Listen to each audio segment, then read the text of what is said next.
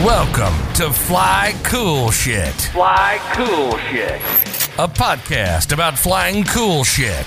Join us weekly where we talk about aerobatics, warbirds, tailwheel flying, unique aircraft, and much, much more. Let's start the show.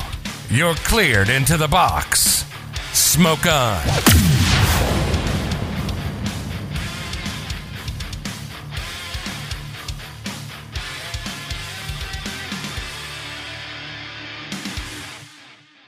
Hey everyone, welcome uh, to Fly Cool Shit, episode 15 this time. I'm Mark. I got Petroselli, the man, the myth, the legend. You got my name right this time. I'm excited. I know I called you my name last time. It was kind of weird. I know. It felt cool though. I felt Sometimes- I really felt cool for about five seconds when you called me Mark Pollard. Like, oh, Did you feel like your flying abilities like really suffered there?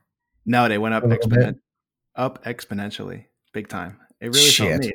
And then I came back down to earth, and I'm like, uh, It really felt neat. yeah. People just yelling at me to make their coffee and cream and sugar this. It's it's a tough life, dude. Cream and sugar this, foam that. Oh, I love it. I actually got coffee right next to me. I'm drinking a Same. um, it's a local roast. Um, it's a it's called Swiss almond mocha. It's a black coffee. Um, I believe it's a Colombian bean, and they use some. They say it's naturally flavored, but I don't buy that crap. But anyway, when they roast the bean, they, they put some of these uh, these chocolatey flavors in it. So I do that with a little milk, and it's like uh, it's like little cocoa pebbles. Love it. You know. Oh, when I like that. cereal. Yeah, delish. Yeah. Delish. sounds super good. What do you I'm um well, not not to I, I assure everybody listening, as much as maybe people think I am, I am not up my own ass, but I'm drinking Pollard coffee. Are you? If you even say K cup, I will. I will just leave. You'll just No, hear, no, no, no. You'll, you're gonna hear the phone like. "Eh." if you'd like to make a call, please hang up and try again. yeah. No, um, no, no, I do. I, I grind my own. I grind my beans and and um, pour over. Um, but uh, I'm drinking coffee from a company called Pollard Coffee, and a a friend um put me onto them. It was like, hey, dude. You see this place that, that makes coffee and wine with your last name? Like you like coffee and wine, and you have that same last name. Like you should try it. And I was like, How is it? "That- that's- good.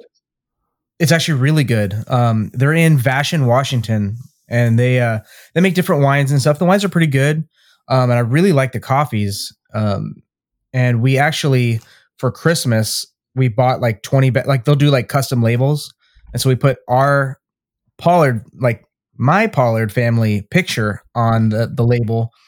And then it says like Pollard Coffee, so it's it's kind of funny. And we actually ended up talking back and forth with them, um, just because like I'd never see this last name, um and it was just kind of funny to get you know get a coffee with our like picture on it but pollard coffee in vashon washington shout out to them um i actually really like their coffee like their wine too uh, been drinking their coffee for maybe like i don't know four months and um uh i think what i'm drinking today is an ethiopian blend it's super good Oh, nice.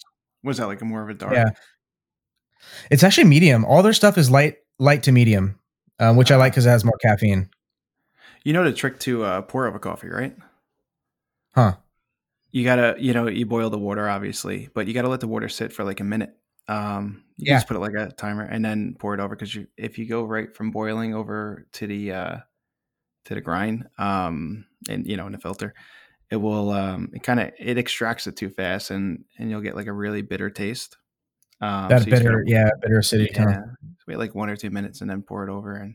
Mm, we have an electronic um like a, a cuisinart uh what is that like i don't know the teapot right oh, nice. um so um we'll we'll turn that on and then you can kind of see before the boil and a lot of times i'll just take it off before it's before it clicks off it because it'll it'll sense a full boil and then it turns off automatically and i'll just turn it off before it gets to a full boil and pour it pour the water in that way that way it doesn't get to a full boil yeah Sweet, yeah. So you drink coffee? I didn't Yeah. realize you were you anything in it, or is it straight up?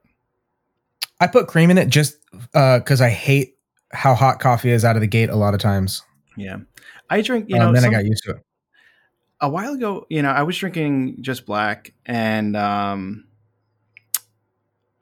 you know, and now I kind of like I like a little almond milk in it. I'm sure everybody Yeah. who's a man is making fun of me because I drink almond milk in my coffee. But No, no, dude. I, I dude, I uh, I'll tell you right now, almond milk lattes are the jam. yeah. Freaking love almond milk lattes. But don't Um, I do a lot like, of almond milk too. yeah, don't you feel like there's like this thing out there? So any guy who drinks black coffee has to brag about it because they'll be like, "Oh, how do you drink your coffee?" I'm like, "Oh, I put almond milk in it." They're like, huh, "I drink it black." Like, do you want a It's- fucking award or something? I don't know. I, I just don't like the taste sometimes. Is it that is that a problem that I want almond milk in my coffee? And I'm not even I saying actually it right. really like. That's like the other thing. People No. get mad how you say almond milk, almond milk, al- almond milk. I don't know.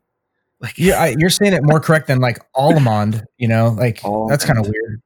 well, everybody funny that you tells me that. to say almond, but it's there's an L. But they're like, it doesn't it's so matter. You're funny. not supposed to pronounce it. But almond milk, I- don't know. I It's funny you first mention grade, that. You sound out the letters. Well, so where I'm from, the area that I'm from, um, or that I grew up in, um, as a little kid, um, were like almond orchards, and everybody said almond. It was like the thing, and I'm So like, I'm not doing that. I'm not doing that. So I don't give a shit that it's normal. I'm not doing it. Yeah, yeah, and it, you know, it's funny you mentioned the black coffee thing too. It's like um, that's like you know people in beer. You know, when they see somebody with a mixed drink, like, what are you, some kind of bitch? You drinking mixed beer? You're drinking a mixed drink. You should be drinking beer. It's a man's drink. I'm like, this mixed drink is four times the alcohol that your beer is, and it's delicious. and it's delicious. Oh my god, people used Yeah, to I like a good me, beer too, Brett. and I'm sure you're all out there. You'll probably make fun of me for saying this, but I used to love watermelon margaritas. What's wrong with getting like if I go up to a bar and I'm like, hey, imagine me like going up to a, like this like you know half uh, or like a square bar, right? Twenty feet, twenty feet, twenty feet, you know, by twenty feet. And there's all these dudes there, and they're all drinking beer, and I show up, and I'm like, "Hey, I'll have a watermelon margarita, please." Like they would base the music would stop. They would look at me, but it's a delicious drink. Like you can't if you put a watermelon margarita in front of somebody and had them drink it, like they would love it. They would love it, It's but they would delicious. they would deny it, but they would love it. See, that's the thing. Uh, see, you know, uh, maybe it's a, you know, not to get too much into the weeds, but like, you know, people get so wrapped around what looks feminine or girly or you know whatnot. Like, uh, we went through this with mojitos. Like, I don't know, I don't know if you guys had a mojito fad in New York, but like, I remember going. I went to Portugal.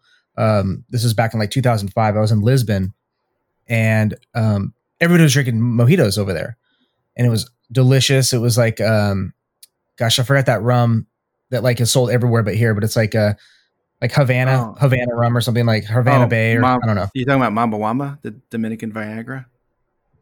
No, no, it's Or it's not like anything that's like it's not illegal. It's just like um it's made in Cuba, so like um they just don't sell it here. But you know, so like I got hooked on mojitos and I was like, oh my god, this is the most incredible drink I've ever had. It's Yeah, awesome. you gotta like, you gotta crush up the leaf and everything. It's like really Oh, yeah. it's nice. It's like the Crush up the guacamole of drinks. it is yeah you got you got to muddle it it like takes time you know but um i remember like some cuban restaurants open up around here and then like the club scene like mojitos were big but like we would go to this cuban restaurant and order like pitchers and pitchers and pitchers of watermelon mojitos and they Oh, were awesome and i will tell anybody on the planet that i like watermelon mojitos Yeah, I could give Um, a shit what people think. To be, I mean, I don't not to be a dick, but like if I like something, like I'm not gonna not say I like it because I think I'm gonna be less of a man or something. It's ridiculous. yeah you like it you like it i'll tell you what's what's mind-blowing have you ever had a watermelon jalapeno margarita or a watermelon jalapeno martini I was just about to say I was waiting for you to finish um, what you were talking about the mojitos, but I was gonna say the other drink I like is either like an appletini, which is like the biggest bitch word in the world, but like you know, right? Or Yeah. um, you know, I'll drink a Bay Breeze. I don't give a shit. Malibu Bay Breeze. Fuck it. Fuck it. dude. I have walked around drinking. I'm not, and I sh- I'm not kidding you. And I like the I have- umbrella. I love the fancy umbrella. Okay, see, see, we're basically the same person. I have walked around in a in a club with a daiquiri with whipped cream on it. Yeah, why not? Why not? Who doesn't like the maraschino cherries? Pina colada with uh, the umbrella Oh. on the top. Why not? Mm, All day long, Mm. dude. All day long. I go to if I go to the Bahamas or you know one of the you know British islands or somewhere like that. all I'm drinking is pina colada. That's I all I'm drinking. Next podcast, I'm going to have a pina colada in your honor. Dude, that's awesome. We should both have. You Yeah. know what? We should both have like either. I don't know if we should have the same or like I'll have a. You tell me what to drink and I'll tell you what to drink. Like obviously you're going to say mojito. It's going to be a little bit of effort. I don't mind. I, I love a challenge. And It's uh, all in the bitters. You got to get the bitters. Oh my god, that's like you sound like those old fashioned people. How do you make your old fat? Like, it, just fucking drink, all right? Just just grab your shit and and just drink it, okay? Can we not Just drink it. Yeah. Oh my god. Yeah. This is what happens when we record earlier in the day. Like for me, it's 1.30. For you, it's 4.30. And so it's we, already dark by me, so- dude. so crazy. I hate this time of year. And Right. so for those listening, um, before we started recording, uh, I was like, "Hey, I'm gonna get some coffee," and then um, we jumped on and we were shooting the shit before hitting the record button. But um, Jeff brought, uh, alerted me to something very shocking uh, from a Californian's point of view that he has to do, and that's what got us on the sh- subject of coffee. So what what the hell are you doing tomorrow, and at what time? No, not tomorrow. I'm going out tonight. Well, I think tonight oh, i mean technically it's tomorrow technically, yeah. Well, yeah, I guess. I don't know. Luke Penner could probably relate to this stuff. This this white fictional uh, moisture that comes from the sky. it's like powdery yeah, stuff weird it's kind of nice right now. I'm looking out my window right now, so it's snowing. We got this storm, you know, storm coming in, and I think it's funny too because I, you know, I don't really freak out, but everybody on Long Island freaks out when it snows.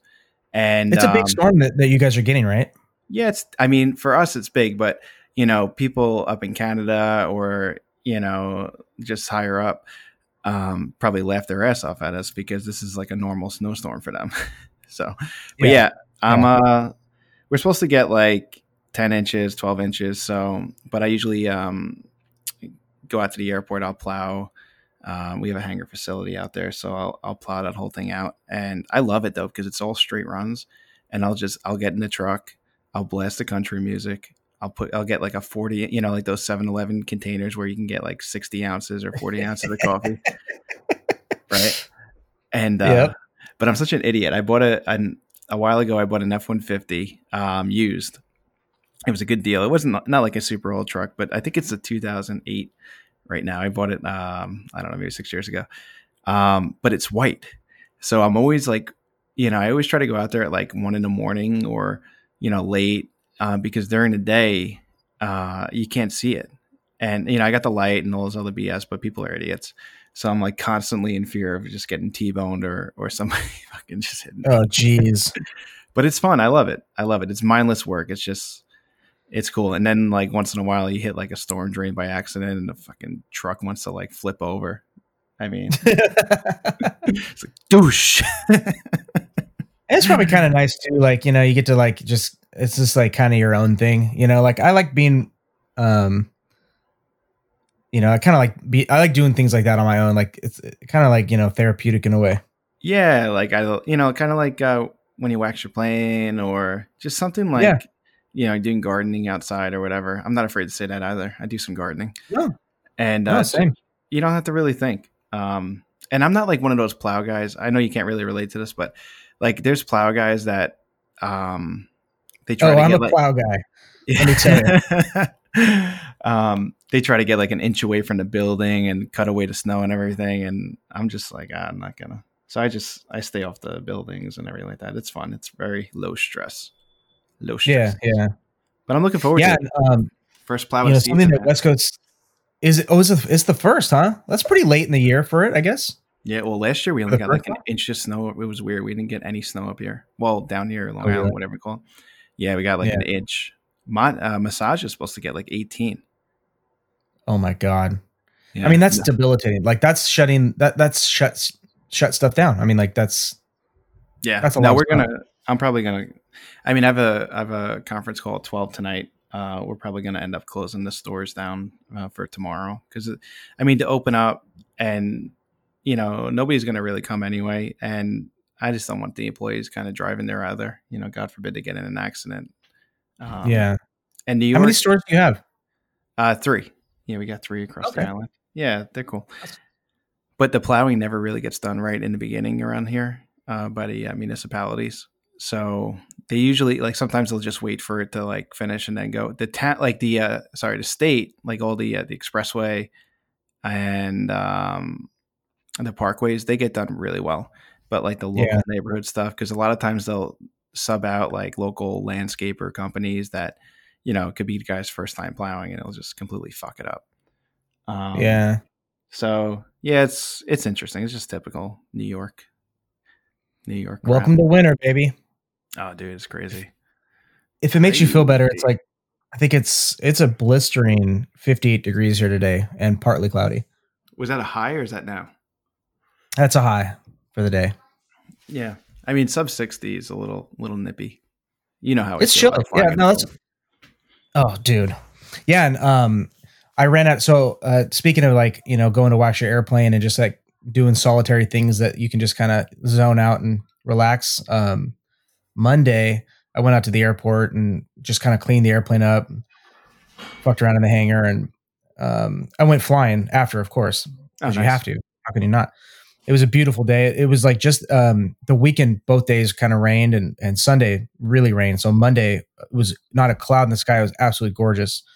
Um, but uh, it was cold, man. It was cold, and like my heater, I ran out of propane in the heater or uh, propane for the heater in the hangar, and so it was it was a chilly day. Yeah, what'd you end up doing? the high was fifty five. You just fucking around Uh, the sky. yeah just yeah just farting around honestly just um you know it's ama- amazing this is like i've never experienced this but um you know with me being on leave from alaska uh, airlines uh, I, I haven't flown you know there's just something about flying all the time that i i took for granted in terms of just not thinking about what i get rusty on and what i don't get rusty on. And then of course the extra was gone.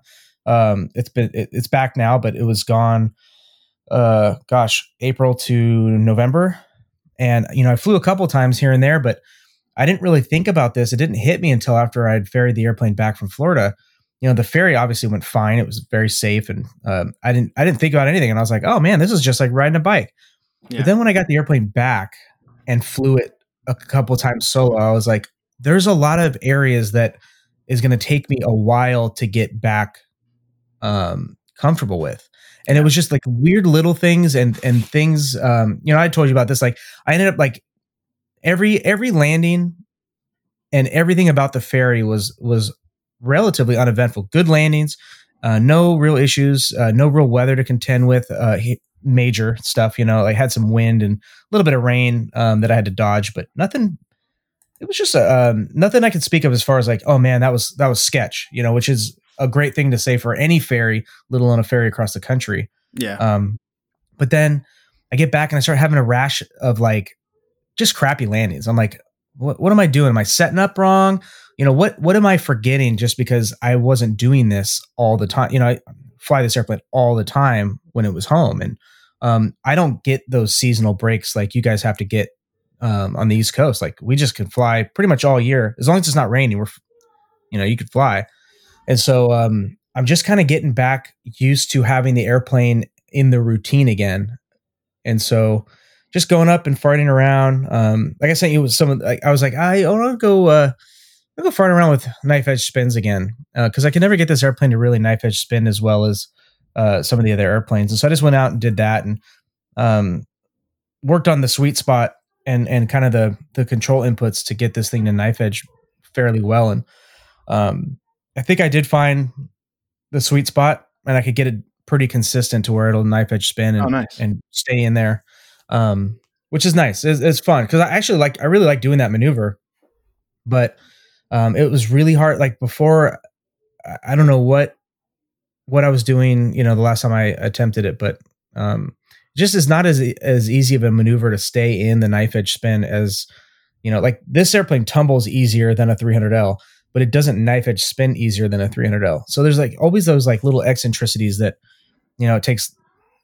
You just got to go out and just like work on stuff. And Yeah. um in full disclosure like you know i'm not in the in the competition world where like i'm okay today i'm going to go work on an individual figure it's like not very often that i go do that just because i'm not i'm not working towards something like that so um, for me to just be like i'm going to go work on this one figure and just hammer it out for a half an hour um, is kind of rare, but I really see the benefits of it because I could really dissect what I was doing and um, and work on it, and then be like, okay, I found the formula, you know.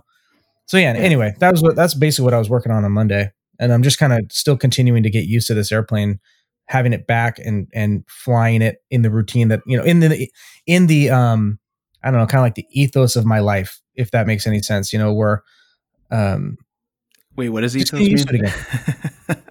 right? This is the massage question.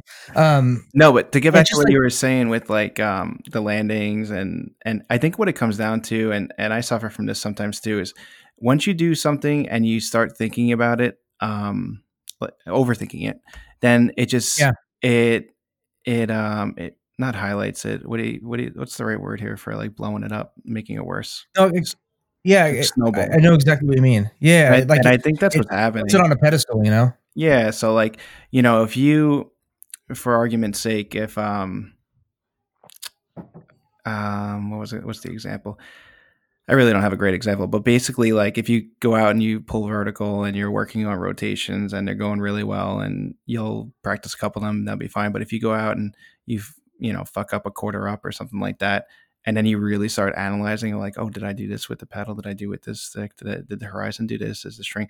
And you really start over analyzing it, then every time you do it, you're going to be so either really tight on the controls or you're going to add inputs that you shouldn't, and it it's just not natural. Yeah. So sometimes you kind of have to just um, land and not and fly another day, or um, just try to try to just let it happen naturally. And um, you know, this is saying that you when people have have practice quarters up for this example, if you do quarters up and you've done them a lot, um, they should be natural at this point. But yeah, I, I did the same thing where like you know I don't fly for a while, and um, you know especially with snaps because I'm really hypercritical on myself with snaps. I I try to I try not to cheat a lot with with the aileron and the snaps, and there is a really um, small sweet spot with the extra when you accelerate it. Um, with just it's just a tinge of aileron in it, and it really uh, Yeah, too much is too much, isn't it?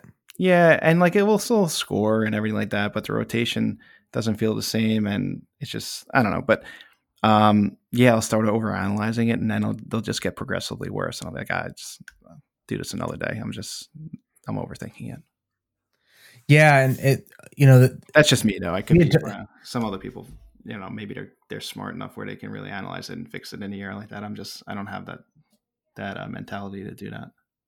I'm sure there are people like that, but um, it's funny. You you mentioned that exact same thing to me. I was I was I think I texted uh our our like WhatsApp group. You know, I was like, Yeah, man, I've just been having like I've been been having like a rash of of shit, consistently shitty land. Like not again, not unsafe, not like you know going to the weeds or anything like that, but just like like you're you know, I got hard on it. this- You're just doing too much. hundred percent. Like like why is this harder than it needs to be? And obviously, it's something I'm doing. Um, because you know before I would never, you know, we were talking about this with with Pinky uh, on the Pitts. Uh, oh, that that episode actually hasn't come out yet. That'll come out. Um, we're recording this on Wednesday, the uh, sixteenth. seven days, right? Yeah. So um, I actually released the last couple on Friday, so I might release this one on Friday too. Oh, cool. Yeah, Um, Friday's cool. couple days. Driving home, um, listen which- to the podcast. Yeah. Right. I like it. Yeah. So this will be um, Pinky's p- episode will have been out um maybe a week um once you're hearing this, but uh, we talked about the Pitts, you know, and it's just like it, it took me 50 hours in that thing to not think about it, right? And the more I thought about it before that that 50, like kind of that 50 hour mark, maybe it was 40, but it was somewhere. It took it took a lot of hours in that airplane before I could fly it without thinking about what I was doing. Uh, in- do you think the that was the uh, instructor that kind of instilled that whole Pitts crap about how Yes. you know? See, like I hate that shit, and it bothers me because whenever I'm not an instructor, um, and I'm not gonna talk like I am, but you know, if I'm in the airplane with somebody who's got a little bit of experience and I'm trying to show them something, and again, I'm not an expert, but you know, when I show them, it's not, oh, dude, you know, fly it at this number, you know, pitch at this exact angle. It's it's more feel, and it's it's letting them Mhm. you know, feel the airplane and be like, it's not, a, and giving them confidence, be like, it's not a big deal. It's an airplane. The, you know, less you do is better. It's fine. I'm here, you know, but you fly with some of these people and they're like, all right, if you do this, you're going to die. And it- right. You know, I'm exaggerating, obviously, but with the No, but especially everybody's like, if you spin it, you know, there's a chance you they might not recover. Like what? Everybody who I know Yeah. has experience in Pitts is that are, you know, not you know, I know like Osmeyer's he, he's an incredible pilot, so you really can't compare him Oh, yeah. to the average Pitts guy. But anybody who's you know decently good at the Pitts will tell you like it's not a big deal. It's not. It's You just know? an airplane, you know. And I'm so it's so funny that you brought. I'm really glad you brought up that part about like, oh, you pitch three degrees, and at this speed exactly, you do this amount of input exactly, and it'll get you this exactly. Like Yeah. that analytical level of flying. Like I've never been that type of pilot. I Like um, I've always it. been like the, you know, uh, teaching. A lot of people like, well, you know, um, what degrees down on the AI and, and what manifold pressure and prop setting will get you an airspeed for this approach and i'm like who cares just if you're gonna if you're gonna fly an approach at 120 do what you need to do to the airplane to get it to fly at, at 120 Yeah. like if because there's gonna be a time where you need to feel this airplane or feel what you're doing or actually aviate and you're not gonna have that metric of like well x power setting and y pitch setting gets me z net result And it should be whatever fun. you're trying to do Flying should be fun. Yeah. I mean, obviously, I and that's where it takes away. Yeah. It's so annoying, but I think there would be a lot more Pitts pilots if people would just shut the trap about it. That you know, obviously, you know, maybe they didn't get the proper training and they think it's it's really that difficult when it shouldn't be. You know, I remember when I was when I was flying the A, and like before I flew it, um, I decided I'm like I'm going to taxi this airplane around for a couple hours because it should give me the attitude of a three point landing, right? So I did that, Yeah. and I remember, you know, I'll just make a long story really short. But basically, coming in for the first landing, as long it was set up fine, you know, maybe not perfect, but I think I set it up pretty good in the approach. And you know, you flare and hold it off, and and wait, and it will plop on the ground. And if you do a proper three point landing, you know, full stall landing, the airplane shouldn't be able to to um you know with the positive angle of attack, it shouldn't be able to get off the ground again. So all you have to do is keep it straight at that point. And it's it's not. I don't say, want to say it's easy because you can't stick a Cessna driver and be like, go go solo this S1S. I get that it's it's it's a little bit, but if you have some skills in tailwheel or some experience rather in tailwheel, and uh, you know, an instructor is like, hey, listen, just do this, it's going to be fine. Like you know, saying that you are a decent pilot, right? And having that confidence, I think there'll be a lot of more, you know, a lot of more. that's not a word. A lot, lot more, more. Yeah, there'll be a lot more Pitts drivers out there. I think. It's it's really not a hard airplane to fly. I mean, it, just like any airplane, right? It's you know, here comes the cliche saying of it's not a hard airplane to fly. It's impossible to master, and I'm using finger quotes. You know, like that. you, you always have to like say some. Anybody, you know, what's the J three Cub saying? It's like uh, it's easy to fly J three, but hard to fly well. Or yeah, it's like okay, Yeah, like that's every airplane. Like whatever. yeah. Shut, Um, up, shut up. the the Pitts is uh, one uh, my my not to get off on a tangent on the Pitts but um it just brought me back to what we were talking about with pinky is just like uh, you know you you see that's a really easy airplane to see people overthink. One because it has such a reputation like the extra doesn't have that reputation. The Pitts has that reputation where either it's it's an extremely hard airplane to fly from an airplane standpoint or you're going to get into a spin and kill yourself. And neither of those are necessarily true.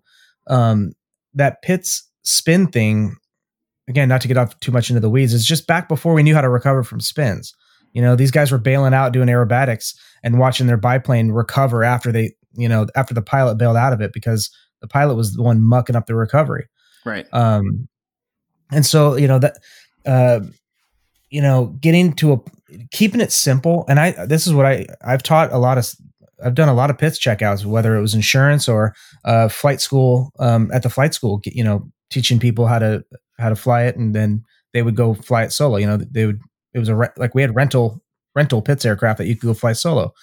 And um keeping it simple and less is more in that airplane. You know again that may be a cliche because like i feel like that is a good you know kind of blanket um mantra for pretty much any tail any high performance tail airplane. Less is less is more. You know the more you you the more you do to that airplane the more it's going to give you an equal and opposite reaction and probably fight you. And it does. I watch people fight themselves down the runway in a Pitts all the time where they're just they're and they're like what the hell? What the hell man? What the hell? And i'm like well you see um the airplane would have probably just settled down if you took your feet off the, the rudder pedals. If you would have put your feet on the floor it probably would have been a better landing than what you just did because you were wrestling yourself down the entire runway over controlling and pilot induced you know uh, overcorrection on the rudder and oscillations and Um, one of the big things in the Pitts, and then I'll move on, um, is you know, and this is actually in the extra too. Um, is I'll see people they'll they'll touch down, and then they'll float the stick a, a half inch, and if the airplane is still kind of flying, like let's say they touch three point, right? Um, but it's right at three point. It's not full stall. It's it's you know like for my airplane, I think like 82 knots is the three point attitude, Yeah. right? And so 60 is like the stall or whatever it is, 58 or something. My airplane tends to stall 60 indicated. So you're talking about 22 knots above the stall speed. So that's, you know, quote unquote flying speed still. Um, but what I'll see sometimes, um, and this is in the L, this is in the mid wing, it doesn't matter, uh, even in the Pitts where they'll touch down and then they'll, um, they'll get nervous about doing something with the stick and they'll move it not necessarily back maybe they'll move it forward or like they they jostle it right there's some sort of uh, whether they know it or not they're moving the stick and every time they do that when they wiggle the stick back and forth they're introducing a left and a right turning gyroscopic tendency Yeah. and so then they fight they fight themselves down the runway doing that and having no idea what's going on with the airplane. And I'm like, I wish I could I should film people's stick input because I feel like that's one of the biggest over controlling things on on especially like wheel landings. Oh my god, you teach wheel landings in a Pitts and an extra that stick moving at all. You know, it nets a, especially in the extra. It's so long. It nets a, a big movement of the tail, and that and that big prop out there um, nets a big gyroscopic result. Uh, The- the of- wheel landings are really- tendency. Yeah, the wheel landings are really hard to to teach somebody who's got a lot of um you know, just either only three pointed the airplane their whole life or just hasn't, you know, or just a Cessna driver with like 2000 hours because they can't Yeah. get past the mentality of, you know, you can explain to them how, um, you know, you got to have a, you know, zero or less angle of attack so the wheels stay on, but like just them pushing the stick forward while on the, while landing like that, they just, you know, they're so used to having that flare technique that it's Yeah. so unnatural to them. And like, you know, in the beginning when, uh, and I'm not, don't want to talk like I know what I'm talking about, but like a couple people I have taken the cub and stuff and try to get it, you know, and they ended up doing really well. But you can feel them in the first hour or so because I'm uh, hour or two because I'm on the stick with them, and they're so tight on the controls and it's so unnatural, and their brains tell them to do it, and their body's like, no, I will not. I, I know. So you like it just end up- doesn't feel right. yeah, and they just bounce down the runway the whole time. Um, and you could, you know, and they're they're the couple people that I flew with, you know, really they're smart. And they're they're very good pilots, and you can explain to them why they're bouncing and and they understand lift and all that crap. Um, but just uh, making them do it, it's just every cell in their body is telling them no. Yeah. Yeah. So it's interesting. It's really interesting. Yeah, and I'm, and I'm wondering if I'm hitting a if I hit a block like that, um, just like with my landings lately, where I'm like uh, I'm overthinking it. I'm sure I'm overthinking it. I'm sure I'm doing something that I don't notice I'm doing. Um, because like I said, you know, like the Pitts, um, after about 50 hours, I was like, I didn't even think about I didn't think about anything in that airplane after that. But um, before that, it was every little everything I was doing was treacherous almost. You know, it's like, okay, the takeoff, not too bad, right? No big deal. Uh, still, you know, could be squirrely, but, or it's a lot, it's, it's manage it, but it's not that bad. But then like go do acro. And then it's like the whole time I'm doing acro, I'm like, I gotta land like. I gotta land. I gotta land. Shit. I'm gonna have to come back. Yeah. Yeah. Like legitimate. Like I'm gonna have to come back and land. Like this is, this is scary. Like, okay, maybe, maybe I'll do one more maneuver, you know? And then like I'll, I'll be sad and upset until the landing, you know?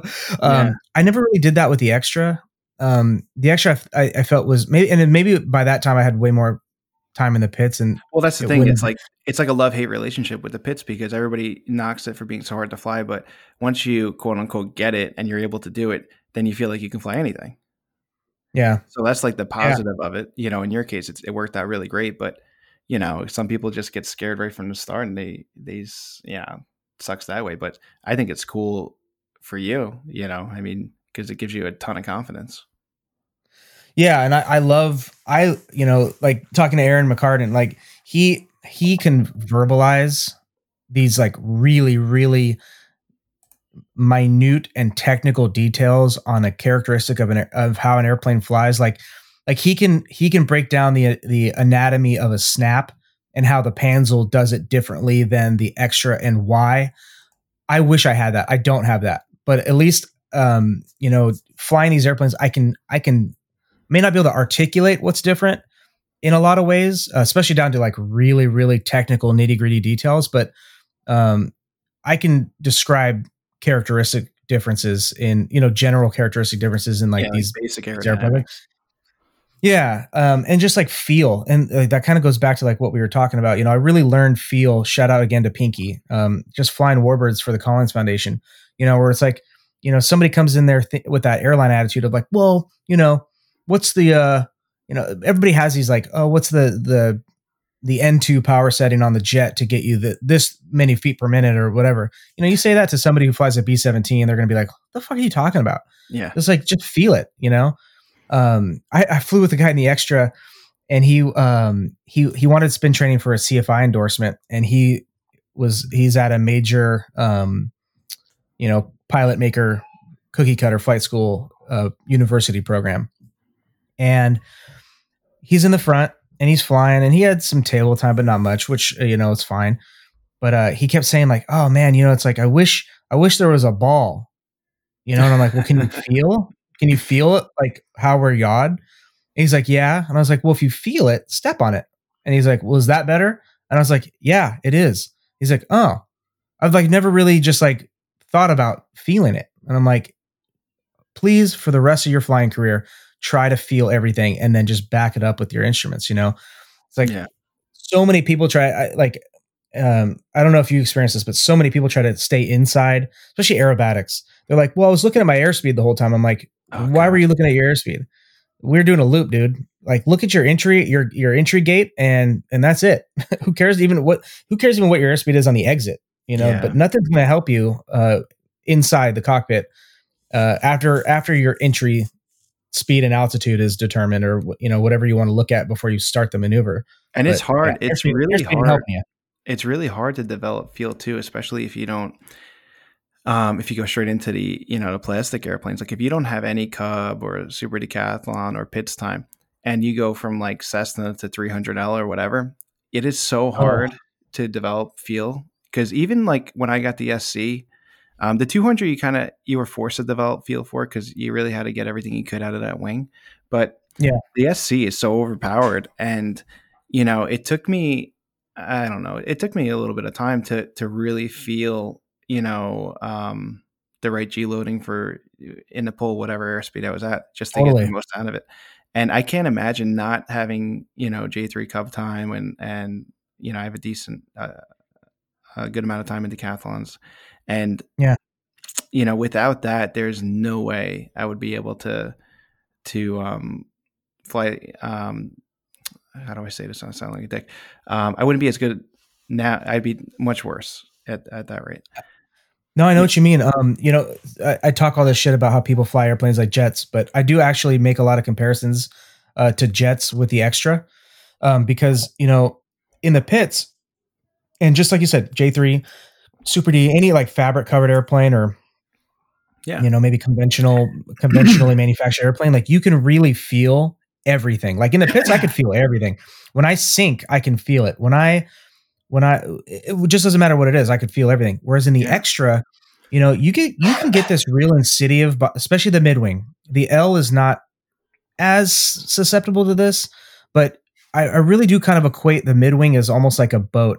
Like there's a step, you know, and you can get off the step in a mid wing where like it's like 110 knots, where the nose starts coming up to about five degrees, and you're holding level altitude at about five degrees, maybe three to five degrees nose high AOA, and like you're just like this is this is kind of weird, you know, this is a, kind of like almost it's not the backside quite yet, but it almost is like where you're like this the airplane is kind of working really hard to maintain lift Yeah. and um Hot day. Full you know on the approach yeah yeah yeah kind of it's just like okay this doesn't really like being here you know? 120 is what i teach in the as a minimum in the pattern and i feel like that's a good minimum. Um but like yeah so somebody accidentally gets slow to like 110 or 100 which is not dangerous at all don't get me wrong.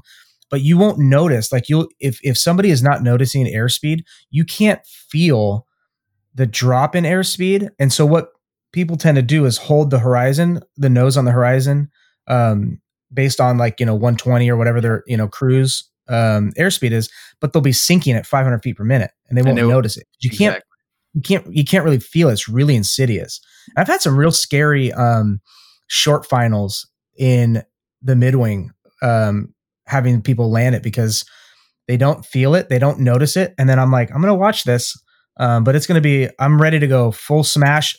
I, call it the smash and grab. I've done it twice where I've gone full throttle and full back on the stick with my uh, saying my controls because I'm like, we're dropping at a thousand feet per minute. This person cannot feel it. Yeah, You know, because they can they can and they barely see and they have no feel. Yeah. Yeah. And that's that's one of those things where yeah, you, you really realize, okay, the, this this composite airplane kind of behaves differently and, and you get less feel. Um, but you have you still you know like the Pitts really helped with the visual, right? Because the the visually the approaches are extremely similar between a Pitts and an extra, um, in terms of like you know the sync rate, right? Your like normal sync rate for a normal approach in these airplanes are very similar. Um, if you, you can treat them very similar, I guess is is what I should say is Right. you know um, the sight picture is going to be a little bit different, and the speeds are like a little off, but not much. You know, 90 knots versus 100 miles an hour uh, for the S2C.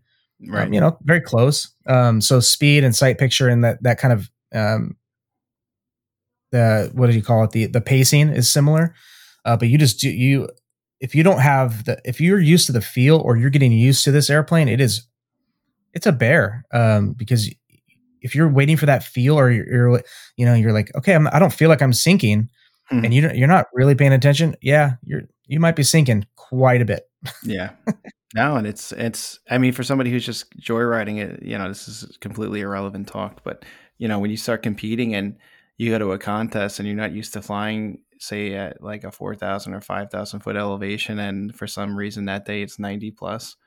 Now all of a sudden, you know, it's you're to be, you know, you're to you're to go to pull like you normally do cuz you say you're a programmed pilot and every time you pull the same way, and you're going to pull and the wing's just going to buff it on you and you're going to be like what what happened i don't yeah like yeah well Here, here's a crazy thing. So, um, the same the same student uh, that I'm giving uh, the, the CFI spin endorsement to, you know, typically when I run through a spin, uh, you know, spin recovery lesson that I teach, I'll I'll run through first. I'll stall the airplane, you know, and I kind of just run through like this this this back to back to back stall series where just to show them um, uh, how benign the stall is in the extra. If it's just a power off, you know, plain vanilla stall, it's very simple, very gentle. Yeah. And then um, I'll do a slipping and a skidding s- turning stall so they can see which wing stalls first and and that kind of thing.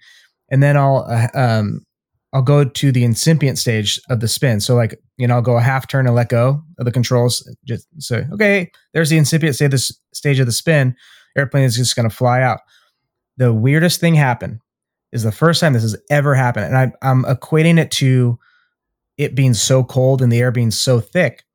Um, maybe it's maybe it's not, and maybe this would be the opposite effect. I don't know, but just it reminded me of when you said you know you know high, hot, and heavy, right, or high and hot of just how de- um, degraded your performance is. right But uh, this time of year, obviously the performance is amazing. But I so I I um, I'm about to do the incipient stage where I just do like a half turn and let go. I get in. I I just start the spin. I let go, and the freaking thing stayed in the spin. I had never seen it. Has never the extra has never done that to me in the years I've been teaching, and it has never ever stayed in the spin a half turn in. that's a little funky yeah It it was really funky, and I was like, okay, I guess I'm not going to show you the incipient stage, but here I'm going to show you that it's auto rotated, and I'm off the control. So I started tapping the uh, the control panel. You know, he's in the front, so this it was behind his head. I was like, "Can you hear me tap?" And he's like, "Yeah." I was like, "I'm not on the controls. This airplane's auto rotating." Um, so you know, he just got the demonstration of you know, okay, here's auto rotation because that's like the next thing, right? You know, I show an incipient stage spin of how you can let go and it'll recover because it's not auto rotating, and then the next is let's get it fully auto rotated. And sometimes the extra, I sometimes there's times I, you go five six turns and it you let go of the controls and it flies out. It's just for you know whatever reason, this it's a harder airplane to get it to stay in the spin uh, w- while letting go of the controls. But um, that was a weird one, man. And I, the only thing I could think of is like it's so cold, they're so thick that maybe it was just like, okay, I'm gonna fully develop after a half turn. yeah it could But, just be um, you know, anyway. maybe there was some wing in it maybe there's some fuel only on one side of the wing could be you know the, the weight and balance Yeah. Who the hell knows? Weight and balance for sure. Oh yeah, for sure, Who knows? for sure. Who knows? Who knows? Magic stuff, talk- man. What do we have uh, listed for the topic for tonight? I don't even have my notes in front of me. We have we have um, something that you know, as a small business owner, you're you're used to this, and that's uh, no shoes, no shirt, no service. We're talking about shoes. Oh, I love shoes. I have. uh Well, I've, we've said it before. We, you and I, are like big shoe whores or something. Yeah, and it's not like we're not like. I mean, maybe maybe you are. I'm not. I'm not. I'm not a sneakerhead. So when we say we're like shoe whores, uh, this is in regard to picking the right shoes for flying. No. Yeah. So what's um? Maybe. I wanna- how should we go about this? Um. So what are you using? Well, I have a story. right now. Oh, you have a story. I have a story. Oh, So this is um nobody ever there's things that, you know, depending on who trains you to fly aerobatics, um, you may not get you may get a, a very rudimentary parachute briefing, right? Everybody's got their own kind of like how they brief safety and parachutes. You may get um, a difference in how to strap in, like how, and we're gonna. I want to do a podcast on that too because like I, I'm sure I could learn a thing or three on how to strap in and, and how you, how you strap yourself in this airplane properly and safely to do the I things that the, we the only way do. to do that is to have video with that one. We're gonna have to do a video because That'd be fun. yeah, it's it's you know you can explain it, but there's such little nuances with with a couple things that I've I've learned and developed through the years that really really help. And it I don't know if I can. Ex- it'd be really hard for me to explain. So we should definitely do a. Uh, you know, AJ is coming back to New York um, next week. Um, he went back to Cali for a week and I was coming back. So maybe he can uh, he'll come out to my hangar, he'll video or I'll video him, and we can have you, you know, obviously on audio or whatever, and do it that way. That'd be fun, dude. yeah, I think that'd be a lot of fun. Yeah, yeah, we could definitely learn some stuff from that because you know, like I said, you know, depending on who who you kind of learn from, you, you'll get these tidbits or you won't, and you'll have to learn them later on. And for me, it was shoes. Nobody ever talked to me about shoes, and so for like the longest time, dude, um, I'm flying with like, you know, like Nike basketball shoes or like K, like thick ass K Swiss or The those patent weird shoes and- Jordans, the black shiny. yeah, yeah.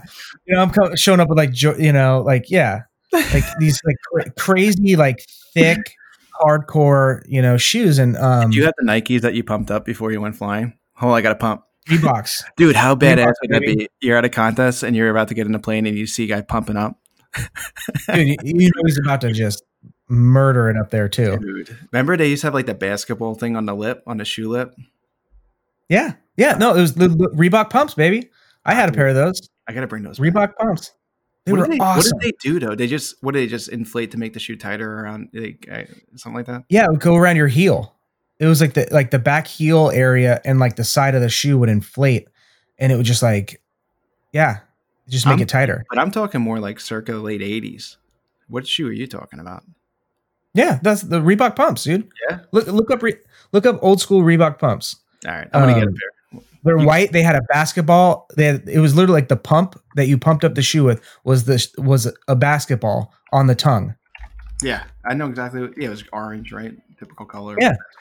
Yeah. All right, tell So- you a story. so- I'll, I'll look for the Reebok pumps.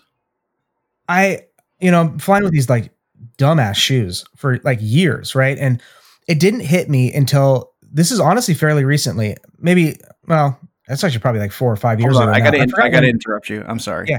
This is uh, Yeah. one of the producers is like waving me down. Um, yeah, you know, from the uh the audio room here, and yeah.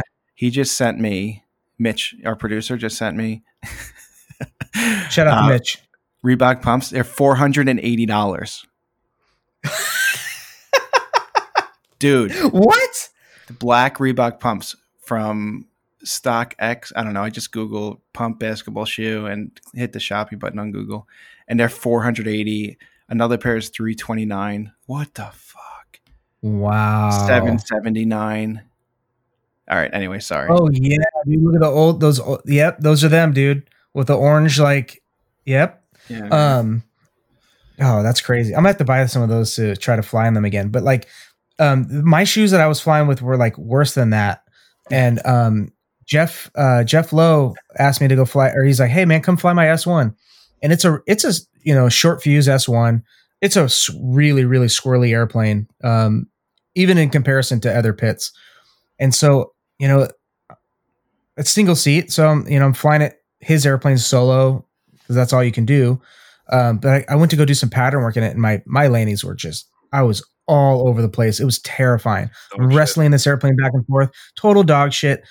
And um, I kept like hitting the brakes, and I like I couldn't get my feet away from the brake pedals, and it didn't hit me until uh, so I I I the reason why I remember this flight so much is I come back and like I like flat spotted the tires. it was it was that bad. No, no, I made the tires like bald. Like it was bad. I did like an hour and a half of pattern work, and I just trashed trashed his tires. Um, I literally like went on to aircraft spruce. I was like, man, what, what what kind of tires are these? I bought him new tires. I felt so bad. Um, but I didn't realize, you know, until somebody was like, "What shoes are you wearing?" And I was like, "Uh, like these like whatevers." And they're like, "Aren't those like aren't those like basketball shoes?" I'm like, "Yeah." What's the big deal? He's like, "Look at the side, look at the sole on those things." And I imagine Sure him, enough, you like, know, like- asking you this, and like he's like, "Mark, what shoes do you wear?" And you're at that moment, you're like bent over, letting the air out of them. you're deflating. you just hear, Why is there a problem? Why? what's up? They're cool, aren't they?"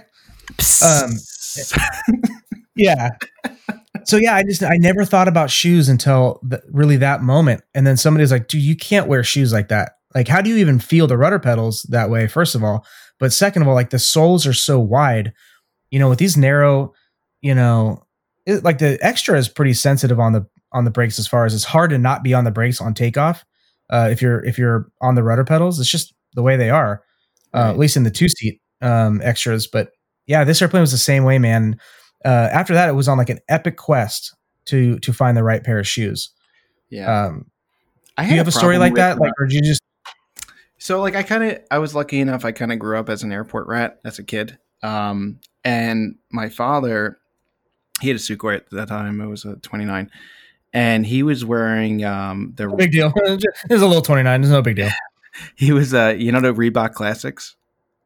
mm-hmm So he used to wear those a lot because they were narrow and I don't know, he liked them and everything like that.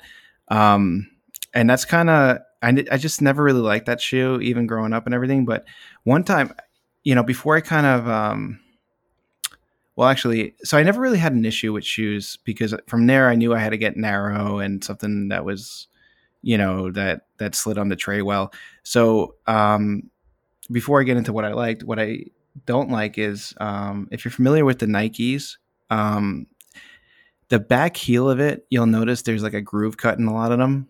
You know, there's like slits and everything. So Yeah. I, was, I um I don't know what it was. I couldn't find the shoes. They weren't at the airport or something like that, and I wanted to go flying, so I just wore the Nikes. No big deal.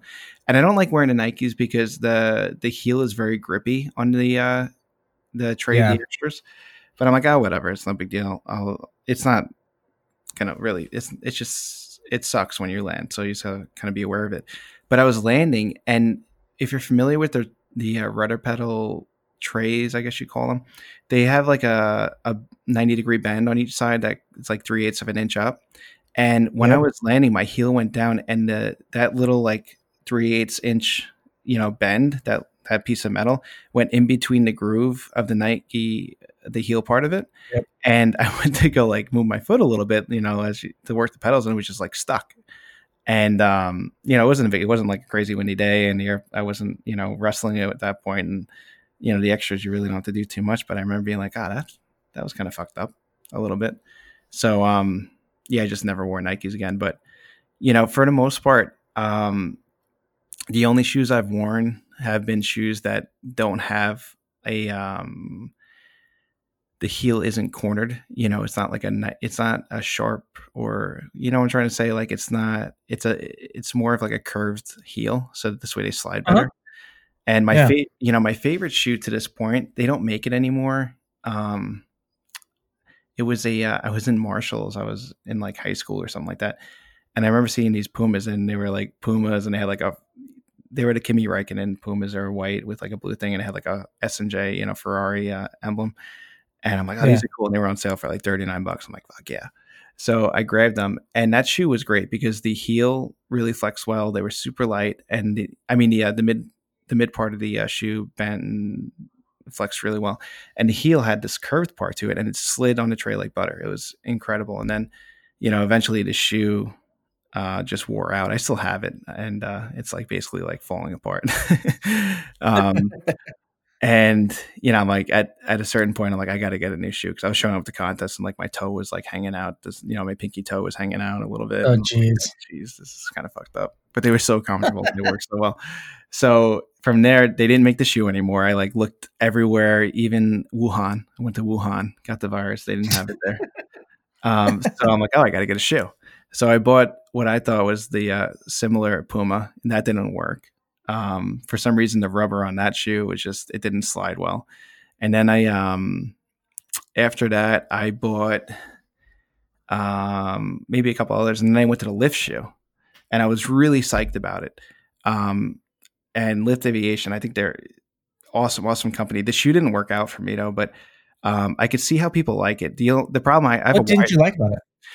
so two there's two things I didn't like about it. Um I love so they really preach about this these slides on the heel. You know that those like uh Yeah.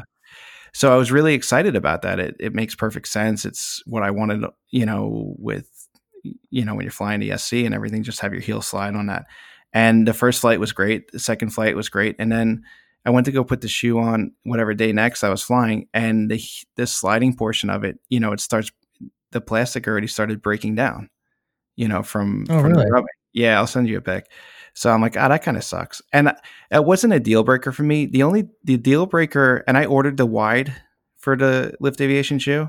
And don't get me wrong, I'm Yeah. not knocking the company. It just didn't work out for me. I think that um, I recommended it to a half a dozen people already, and they they seem to like it. And I would highly recommend if you don't have a, a wide foot like I do, you should definitely get the shoe. But there's a portion on the the shoe where it's got like that plastic on the outside that kind of rises up, yeah, and that was just irritating the shit out of me. And I really tried to make it work. I'm like, on "Oh, your like your. It's like on your pinky toe, Yeah. uh, like the like outside, just behind the like the wide part of your outside foot, right? Yeah, and I was really just to show you that I'm not bullshitting. I really did like the shoe. I, you know, I kept on using it. I'm like, oh, maybe it's got to break in a little bit. That didn't work, and then I'm like, oh, let me. And I don't lace up, you know, super tight. Um, I go, but I even went like even less. I like loosened the laces like really a lot to try to give the shoe, and it just it kept on irritating the shit out of my my foot. So I gave that up. And um, right now, I'm using a uh, a wrestling shoe, an Adidas wrestling shoe. I'm really really happy with it. Really super. Okay. So um, So so yes, what I, would you say like you know like when you're when you're looking for a shoe um obviously like the fit of the shoe um notwithstanding right because you got to have a shoe that fits but like as far as attributes of like what what do you want what do you want to be able to do in the airplane like as far as you obviously want to be able to feel the rudder pedals you want to have some flex and you want to be able to slide right is there anything anything else that like you are specific looking specifically looking for a shoe like i mean does weight concern you whether it's lace up or slip on anything like that yeah, those are all exactly. So to me, um, I don't think weight's necessarily a deal breaker. I think it's more a psychological aspect of it. But I, for me, I like having a light shoe. I don't think it really makes a difference, to be honest, because even Yeah. under G, I mean, are you going to really notice six ounces or eight ounces? Um, so I like weight, even though I don't think it means that much. The heel is really is everything to me. It, it's the heel has to slide um, for me. Yeah. I don't, you know, especially if it's just it's just how I fly and how my feet are on the pedals. I mean, if you're in a Sukhoi or a cap where your your heels are off of that tray automatically and strapped in, it makes no difference. Um, Yeah. But yeah, it has to do that. I have a high arch on my foot, so I have to fly with, uh, you know, I'll, I'll get like a insert or something like that. So I'll make sure that the Yeah, shoe same. is really, really comfortable. Um, so comfort is a, a major thing. Like I was just saying, um, it's gotta be, it can't be a narrow shoe. I can fit in a regular shoe. I don't want you to think that I got like a pumpkin sized fucking foot, but like, you know, it just takes me maybe a half a dozen, you know, times using the shoe to break it in a little bit more and, and have it, um, you know, widen out a little bit. So there's that. And then the sole, I like the, it's got to have a thin, thin sole. Um, I think that's the right term. So Yeah. you know the connection from your foot to the sole to the pedal. So like the Reeboks that we were talking about, those classics have like a half inch sole, I think, or a quarter. It, it just it feels really thick. And the same thing with like a running shoe, it feels very thick, and I'm just not a fan of it. Um, um, and then recently, you know, with this wrestling shoe, which was really cool, is I never had ankle support, so I've always flown with like, excuse me, you know, low ankle shoe, cut off, whatever. And Yeah. it's uh this wrestling shoe. It's nice. It's kind of like a high ankle. It's a typical wrestling shoe, and you know you lace up, and then it's got this Velcro strap that goes across the top. It's not big. It's just small. You can Google it. It's a black Adidas with the three stripes, and uh, it's like a tan sole. They're not expensive. I think it was like eighty bucks or seventy bucks. And so it's got So it's that like a high top.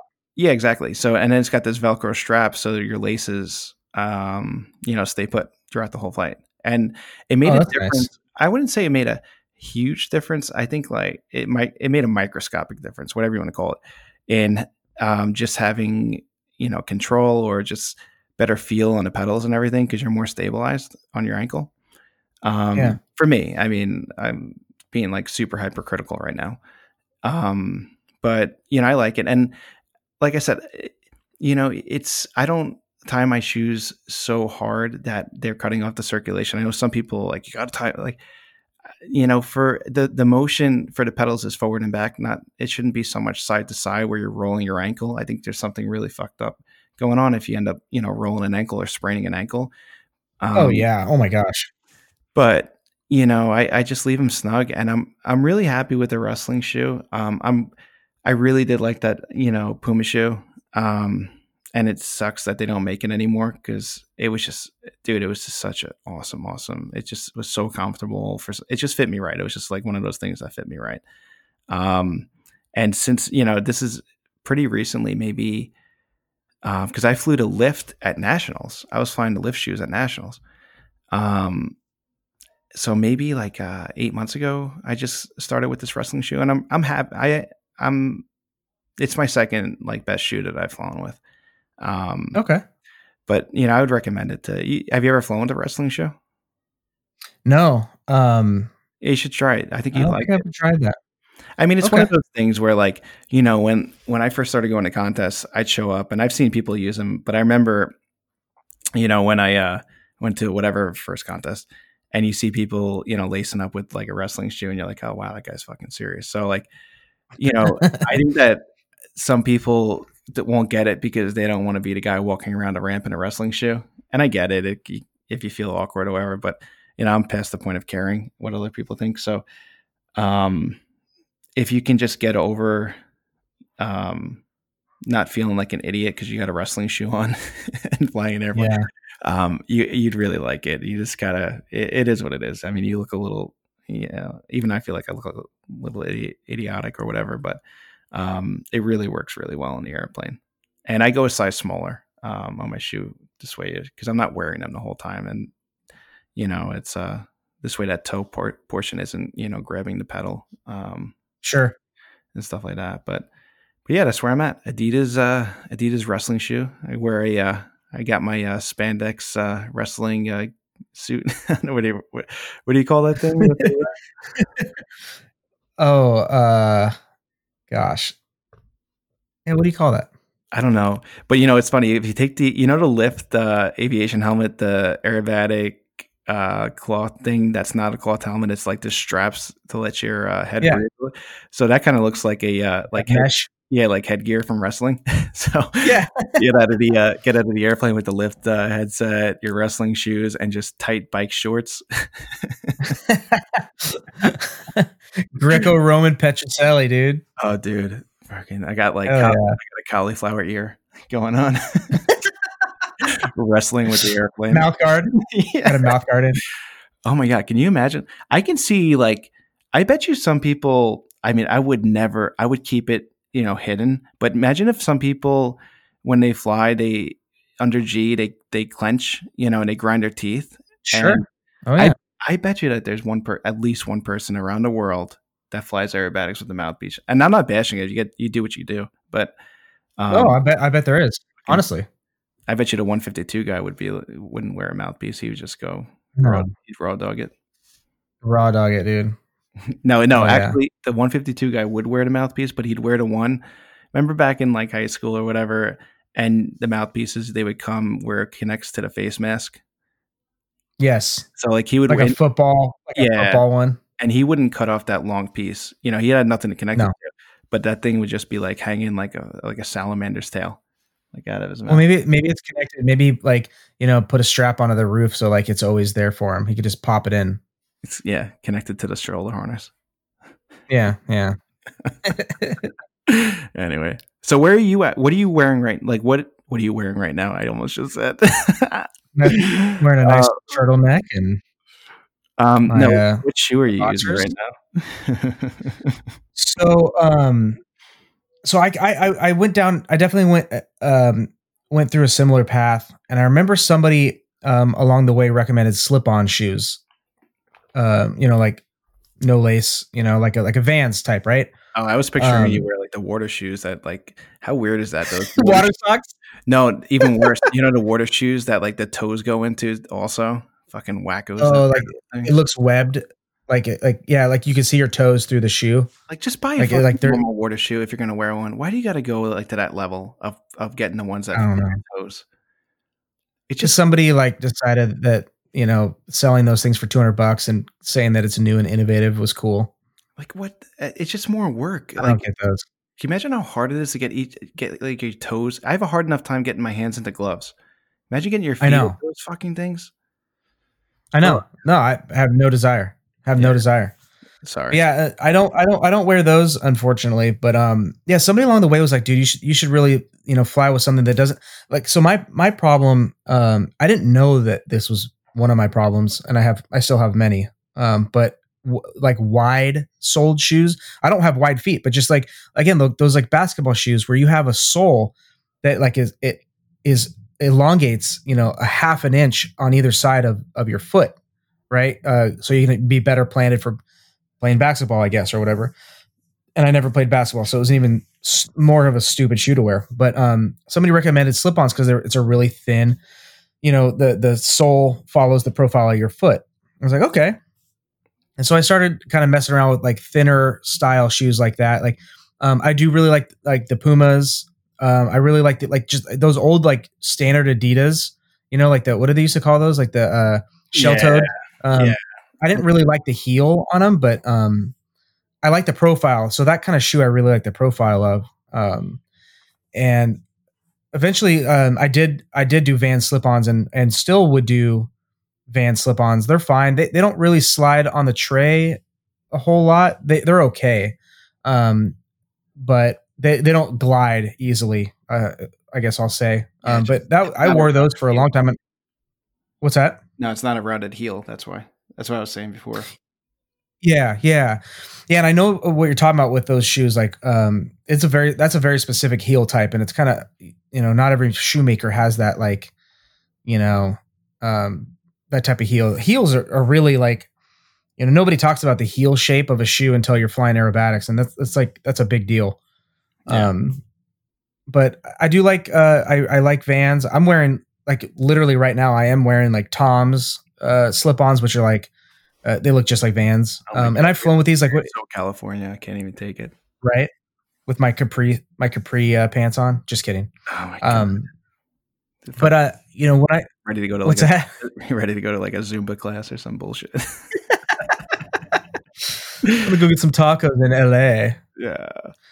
um, so when I first um, when I started getting involved with Lift, um, I, I think he reached out to me about uh, doing a review on the helmet, and I was like, sure. Or maybe it was maybe it was the shoes, one or the other. But I was like, hey, if you want to send me shoes and a helmet, um, you know, I'll make a video review on it, and I'll review it, and you know, I'll test it out. And he's like, sure.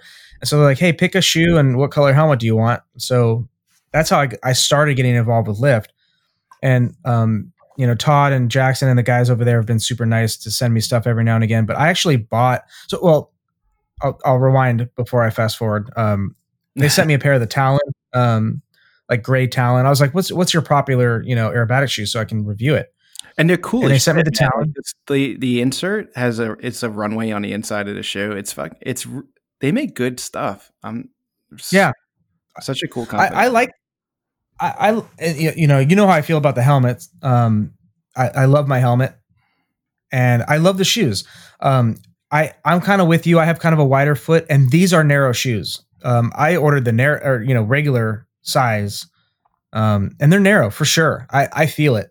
Um, they, they're not uncomfortable for me, but then again, I don't wear them all day. Um, typically, I have before. Like if I'm having you know two, three, four flights a day, um, you know, I try to remember to put them on. Sometimes I forget to even wear them, and I just end up wearing whatever I'm wearing to fly. But I, I kind of wear all the shoes in my in my aside from like my Ecco like nice dress shoes.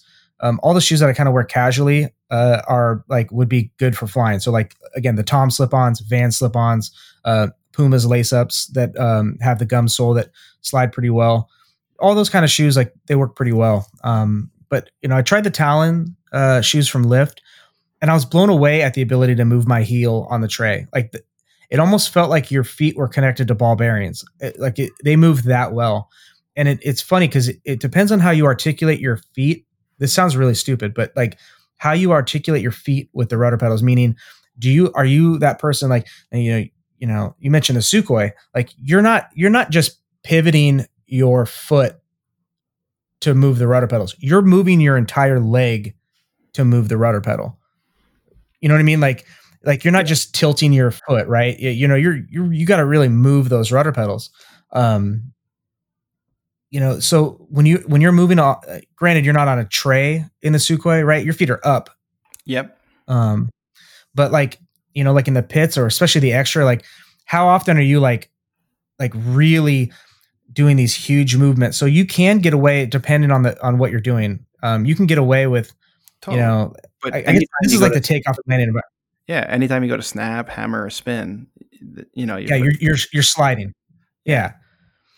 Um so you know if, if you're somebody that really does like to move back and forth on that tray like i think you'd you'd be really benefited by something like the lift shoe or or it's just something that has a, a heel that slides yeah. uh, but i was really um it it it kind of um was that was like the first shoe i when i wore it it, it really opened my eyes to like being able to move your feet not not that i obviously you know you're a tailwheel pilot we're all tailwheel pilots but like um where like i can move I can articulate my entire foot with my leg instead of pivoting my foot and like tilting you know like tilting the foot forward to um put rudder input in. Right. um i don't know there was something about re, almost relearning or like readjusting to that style of inputting rudder all the time that i really liked. It made me really conscious of of rudder input and not over controlling um not- and then it wasn't even like for aerobatics like even just like the taxiing it and takeoff and landing like oh man this is like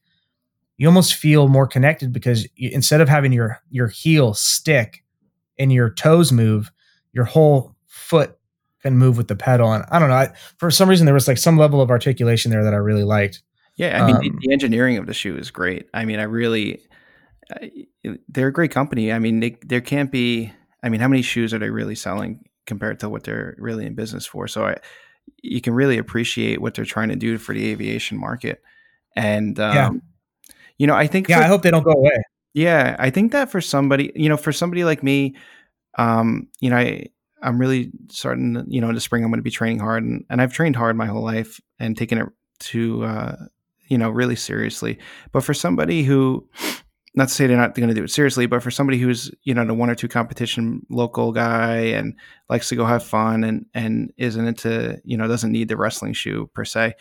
Um, I think it's the next best thing that I would go with if it was me. But I I think it's I, it's definitely the I think it's the number one choice for the for the normal competition guy who's not going to nationals and you know flies once once a week once you know or whatever. Um, I would I would put that up front above a Puma, above a, a running shoe, above above the uh, Reebok Classic. all that crap. Yeah, yeah, yeah. I um I uh actually just bought um you know I'm sure if I asked Lift they would send it to me, but I ended up just buying out of pocket because you know they're always they're so generous already that I'm like oh, I'll just buy it. Yeah, you don't. Um, but I bought the new. Yeah, yeah. Um, they just released um a new shoe called the Ultra Knit Black, and it's like a kind of a mesh, um, you know, all black mesh. It's same heel technology and all that stuff, but um, on their I, website. I actually flew. It is, yeah, yeah. What's it called? Um, and it's a good looking shoe. Ultra knit. oh, cool. I'll check it out. Yeah. it's a nice looking shoe, and um, you know, uh, it's comfortable, and I, you know, I I dig the shoe. I really do. I dig, I dig the ecosystem of of the shoe. Meaning, like, I I really I super appreciate the fact that they developed it. I, am super appreciative of the fact that they sell it. I hope they don't stop selling them.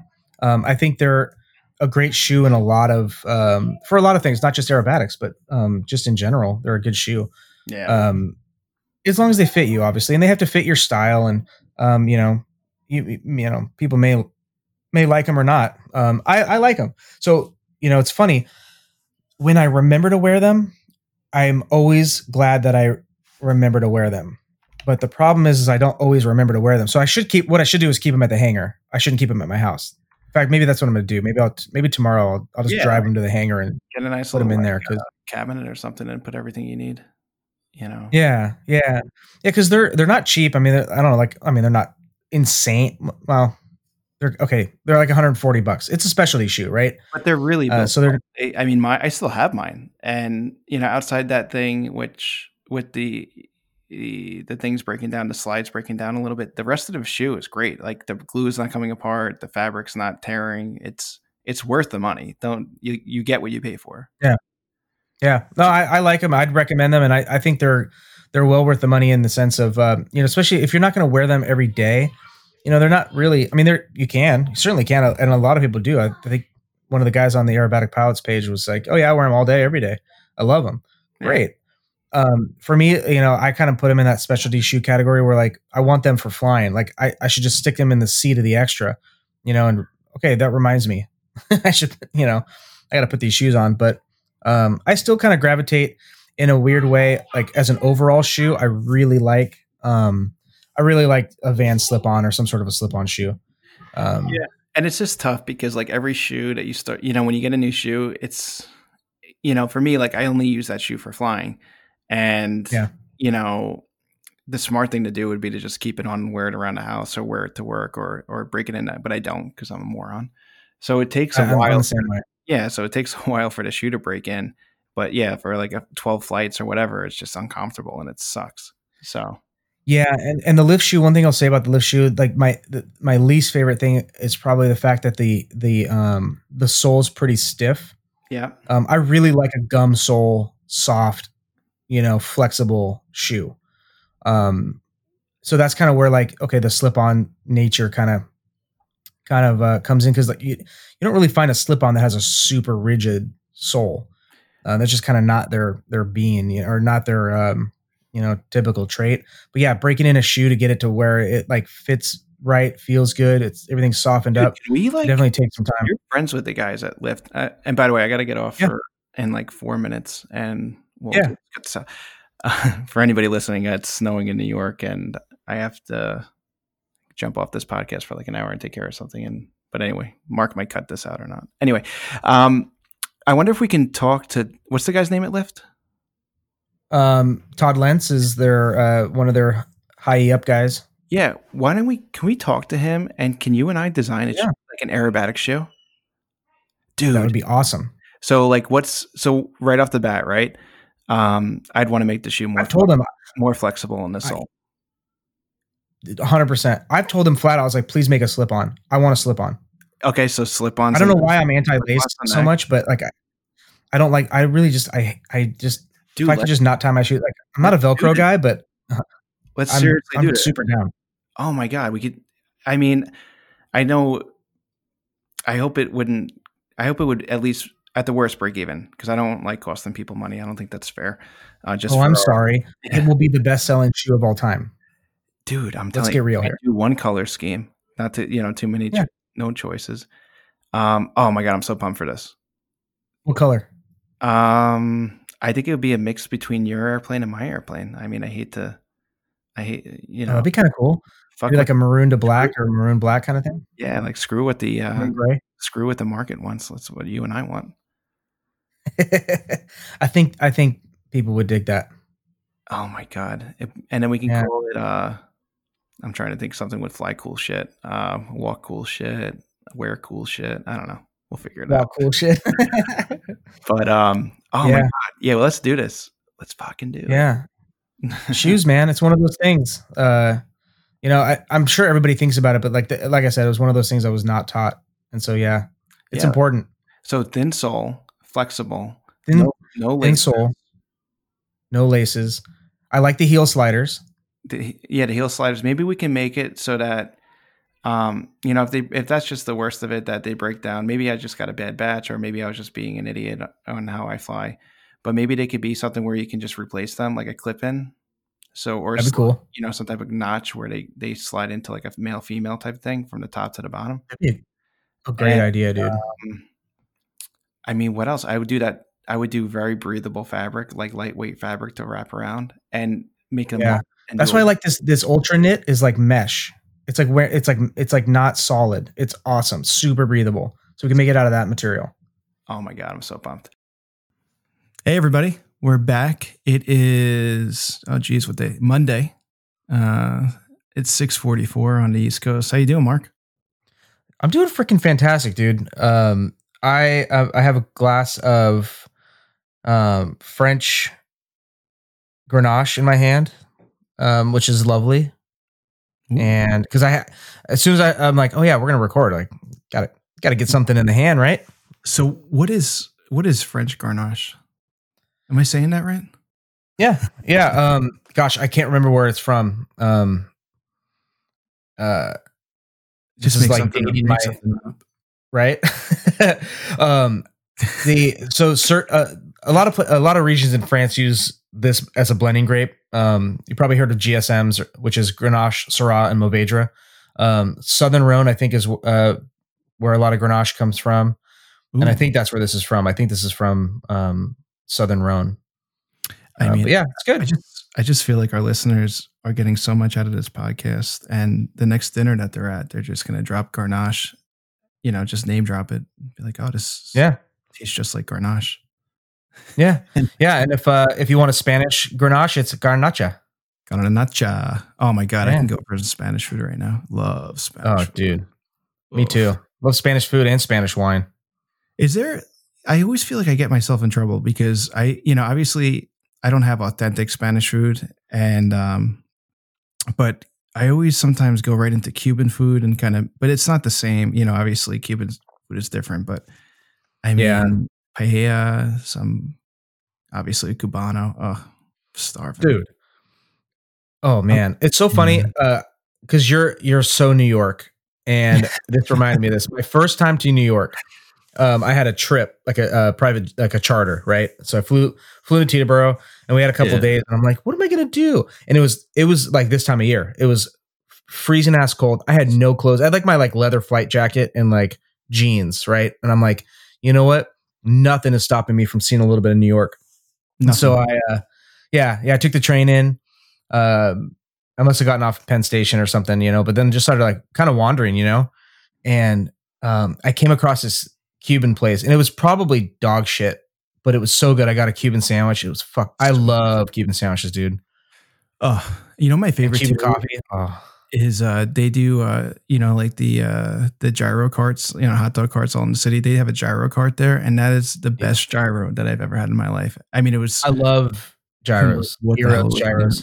it's probably been there like the meat's freaking two weeks old Oh yeah, just like that's the nice thing though. Is like you know that you know you're not going to get sick from it because it's just been cooked to fucking hell. it's so good so good so good. No, it's so good. but yeah, Yeah, i've man. actually uh you know believe it or not i've been i've been on a little diet i'm a little cranky i haven't been eating a lot and uh oh no. yeah it sucks you know because trying to get a trying to get an extra click out of the ratchet or something. What what are you what are you got? What are you going on a diet for? It's Christmas. It's not even that. Like I get as many clicks as when I'm in shape as when I'm fat. The fat just distributes itself differently when the when the ratchet goes down. But I get like the Dunlap when I'm fat. You know, some of the fat goes goes over. Oh, yeah.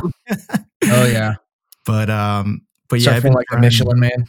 Oh, dude, it's terrible. It's terrible. And then like you're just like, uh, it's just not comfortable. And um, so yeah, I haven't been eating, which is the worst diet in the world. Yeah, I, I eat. Yeah. I'm not anorexic, but I'm just not eating what I. I'm just eating less, and I'm trying to do like intermittent fasting one day, and then I give up. And I have like last night, I had I gave up on it. I had jalapeno chips, you know, potato chips, yeah, just delicious from Costco. I'm Oh. a big Costco guy. love And, Costco. uh, yeah, it's just it's so hard to diet with like what's going on, right? And I work out. Like I go to the, I've been going to the gym, you know. I've been walking on the treadmill. Yeah. Yeah, yeah. And um in fact, I got I got mask shamed. What do you call that? You know, when people like point out when you don't have your mask on. I was at the gym. I'm on the treadmill and I'm walking. I do like the uphill. I'm like a 3.5 and an 8 point or 7.0 and 8.0 el- incline, right? So I'm trying to Sure, like get sure. that fat burning, you know, just working up a Yeah. sweat. I take my mask down to go and I go, you know, take my uh, Poland Spring bottle, take a sip of water, and some old lady, she had to be like 75, typical old lady, five foot three, probably about a deuce, white short hair, just starts like going off, like, put your mask on. Why? You can't, you're going to get everybody sick. And, you know, I hit her. I just punched her right in the face. I just I just smacked her across the just open hand right across the mouth. No, I actually sat there. I'm like, I'm taking a drink. Like, can, it's just so, uh, Yeah. so frustrating. and that's why I ate I the started- jalapeno chips. I was so stressed out. Yeah. No, like you're like like punishing yourself for like being mad at her. Yeah, it's all Evelyn's fault. Blanche. Oh my god! Have you Um, ever met like a young Evelyn, or is that name just morphed No. into like an Evelyn? Some there's some name out No. there where eventually, once you turn 65, it morphs into Evelyn.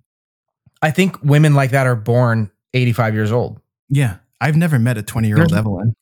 No. No. It's it's almost like the They don't exist. Benjamin Evelyn. Yeah. Yeah. Oh my god, That's so funny. Benjamin. Um I so I, I started cycling. I got really like so I bought a Peloton in, in like February. Is that and, because uh, been cycling? What's that? Did you get into cycling because Mike Goulian cycles? Does he cycle? Oh, don't act like you don't know. I don't even- know. I know Pablo does. I talked to Pablo about it a little bit. No, I really don't. I, I didn't know that. this Yeah, will be great he- to talk. Uh, hopefully, we'll get him on someday. You know, Yeah, maybe next month or something. I don't feel know. like all the top the top aerobatic guys do something. There's they're in incredible shape. That's probably why they're the best. But they all cycle. Like everybody's cycling now. Interesting. I d- isn't actually didn't know that. I heard it was dangerous. You know, so yeah, Pablo got fucked up on a bike, dude. I think he got hit by a car. Um, either that or he fell and broke his clavicle. But um, shout out to Pablo. We got to get Yeah, him man. on. Bronco. He's so suave. Oh my god. When you're born with a porn name, you just know your life's going to be great. Yeah, I will not bring my wife Castillo him. Bronco. No, Otherwise I I'll would be- either. She'll just get impregnated just looking at him. I kind of don't even want to be near him. I'm afraid I'll just be like gay by. You know, it's like I can't help it. Yeah, you can't help He's, but too, he's so sexy. Yeah, you're just gonna have those thoughts naturally, and you you don't want that. No, you don't need that in your life. But yeah, I so I um I bought the Peloton to like get into indoor riding, and then I was Nice. like, well, shit, I like this enough to like cycle outside. So I, I ended up now I have two two road bikes, but um I got like you know pretty hardcore into cycling, and so I when the kids were now they're they're both home, so it's it's much harder to find time to ride. But um I was riding every day. I mean, I was like fucking banging it out, and uh I I wouldn't wear a mask on the trail, and I get you know, and I'm uh full disclosure, like I'll wear a mask anywhere somebody wants me to. Like I, you know, I, I don't try to make anybody feel uncomfortable. I, I, I don't care. Um, but like if I'm going to be six feet away from somebody, I don't wear a mask. Yeah, Uh, especially so I just-. Yeah, like I, outside on a trail, I'm not going to do it. it. Like I just wear it inside because you're always going to get that one person, and like I get it, and you know it's really not that big of a deal. You wear it inside, but Yeah, you know, yeah. and then it you doesn't eat, bug me. yeah, then you take it off anyway, which is, you know, somebody gave me a great a uh, what do you call that uh, comparison? They were like, you know, when you go into a restaurant and you sit at a table and take your mask off, it's the same as going in a swimming pool and then going to pee in a corner of a pool. Like, Yeah, there, I mean, there's definitely like I, you know, it's funny. I I really toe the line with like getting. I I see the absurdity in it, but I also see like, you know, if if we're gonna like eat and be distant in a restaurant, I get wearing the mask to the table. Like it's hedging a, a small bet. You know, is it doing anything? I don't know. Maybe. I mean, maybe it didn't. That's why we're fucking in this mess still. But yeah, there's there's definitely some absurdities to it. Now, where I now not not the last thing I want this podcast to be is anything political. Obviously, I think both of us would agree on that. But but who'd you vote um, for? I'm kidding. by the way, Um, but like, you know, I'm pretty middle of the road guy in general, but like, you know, like the California governor, not to name names, but like put your mask on in between bites, like you're you're a psycho. Like get out of here. Like you're not you're not real. Like don't be real, you know? No, California's Um, going nuts right now. And then somebody showed me something with your sheriff out there. The sheriff was like, "We will not arrest people on Thanksgiving," and I guess whatever your governor's name is is like, "You will get arrested if your groups attack." Like, it was like back That's the stupid forth. shit I've ever heard. That's so dumb. That's the thing is like people get this is like people get, you know, so bent out of shape on this kind of stuff. And I'm just like, you know, just like nobody's busting in your house to Yeah, arrest you. You know, like just be smart. If you're gonna So- do it, you're gonna do it anyway. Like just whatever. I don't know. yeah. So do you do you when you go cycling? Do you go in a group? No, so like I, you know, that's another thing that's kind of unfortunate is like I, I was really looking forward to some group rides, but like so many, you know, with all this going on, it's really hard to find group rides, you know, Yeah. going on at all. So I, I've been riding solo. Um, I've been loving it. I freaking love it. I, Yeah, it's, you got nice terrain up there too. You got a lot of hills. Yeah, you, you know, you got hills if you want it. You got flat if you want it. It's been great, and uh, I really noticed now that I'm I'm not riding as much, and I haven't ridden in like a week. I feel it.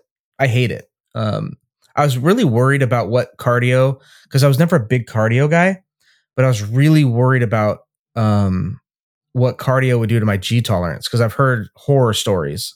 Now, obviously, a lot of the top aerobatic guys are very fit athletically.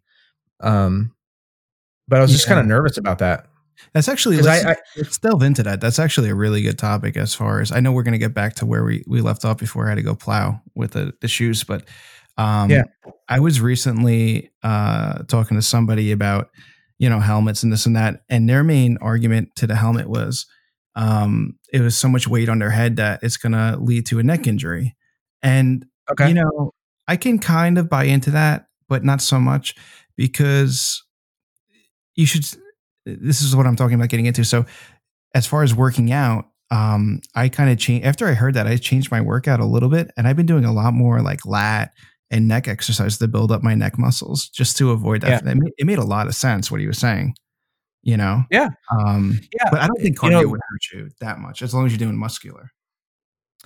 Yeah, I, I think um you know, and I and I forgot the rationale behind it, but it was something just of, of like, you know, lowering your heart rate. You know, because obviously the the more athletic you are, the the the lower your you know resting heart rate is, and obviously like during aerobatics, like uh, resting heart rate's not not the thing um to worry about. I guess you're gonna have a, an elevated heart rate, but um just lower um heart rate, lower blood blood pressure, and and like I guess a uh, a reduced ability to get blood to the extremities. right. And so somebody, I forgot who I was talking to. Somebody that like I was like, oh shit, like I never thought of that, and that makes total sense. And you're saying it, so um, I believe it, you know. And um, but it, I, I guess what I was really worried because you know I went through, I went through that like seven month gap and not flying my plane because it was broken, and Right. then you know flew my buddy's airplane a couple times, but not not really anything crazy. And then like I'm getting this airplane back after seven months, you know, I, f- I flew across the country, no big deal. But then I'm like, I, I have to really, I can't just go take somebody up who wants to do, you know, first I got to get, I got to get acclimated again to like all the stuff that I teach in, you know, like the, the teaching environment of like, okay, I got to go, I got to go fly and just like, I got to run through a spin series. Like I, I got to go do inverted flats. I got to go do uprights. I got to do accelerated.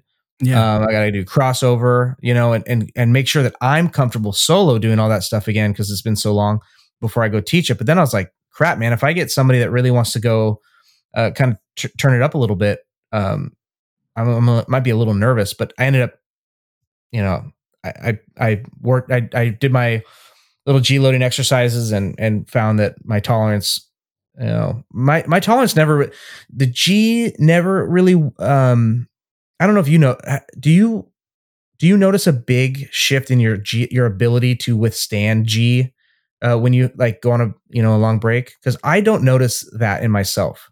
Yeah, I mean, if you're if you don't fly, like, well, if you, if I don't fly for say uh, maybe like a a month or a month and a half, then you know I can still pull G. But once I get to like eight nine, um, you know, it's I could do it, but only a couple times, and then you know, you, you're at the end of the pull, you see a little bit of stars or something like that.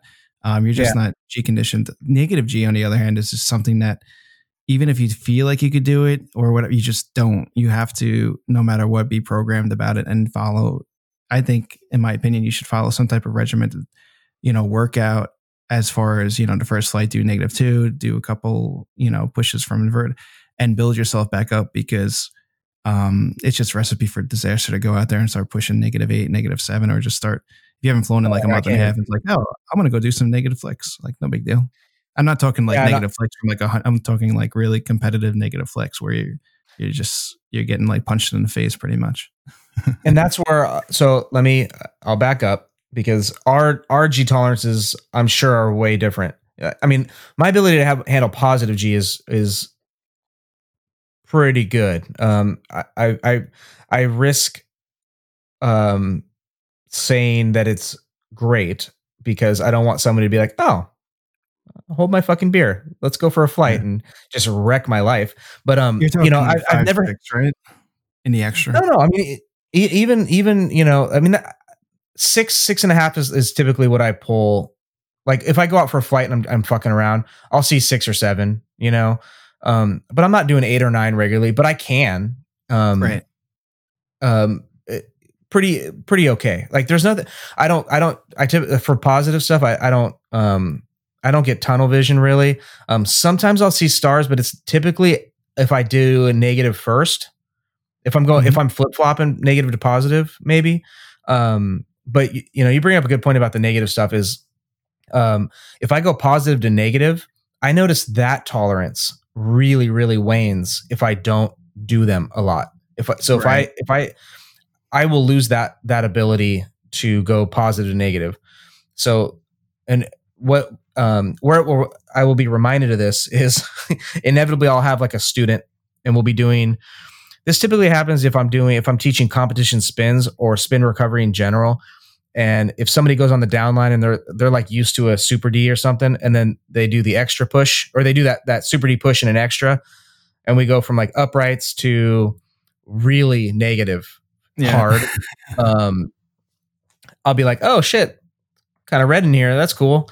Um i've never i mean obviously never blacked out or anything like that but um i will know that's kind of where i'll notice i'm like oh man i haven't done these in a while and somebody just kind of put me into a you know where i'm getting a little tunnel or starting to see a little red in the corners a little bit Yeah, it's hard, you know, as far as flying with people, like doing sportsman stuff, doing some hammerheads and and you know basic figures with somebody is not a big deal. But when you go, No. especially in like a you know a mid wing is is pretty high performance for a two seater. So if you go in, if somebody's in the front hole or whatever and or flying in the back and they want to start running through some figures and they know how to fly and you're just there for the ride, it is the most like you have to brace your you literally like for me like I hunch my neck forward and like so that this you know I don't snap my neck or hurt my neck or whatever. Yep. Um because it's it's it's not fun. Like I don't enjoy No. it like when somebody's like oh could I show you like uh you know a half half like this or you know some type of like you know hesitation roll at full deflection at like say whatever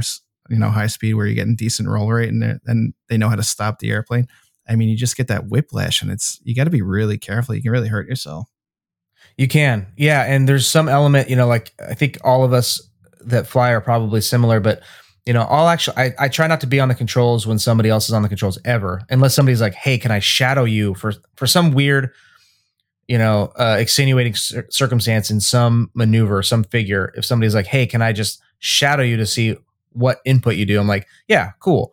Um, but typically if like they're flying, they're flying but I will have to t- pretend that I'm flying. Um, and th- a lot of times it is that if somebody's like, "Hey, man, um, I just want to run through the intermediate sequence Yeah. a couple times back to back. Just let me know how the figures are, or just like you know, whatever. Just some maybe they need a safety pilot or something. I, I I've been literally a uh, a fucking rock in the in the like you know in the airplane doing nothing. fun. It's not fun though No, right? it's it's the it's actually it's the thing I like the least, and I don't know that it's that beneficial. Um, if somebody's good, I don't know how beneficial it is to be critiqued if you're good in the airplane. Like I, that, that's such a no Um, an element for coaching on the ground.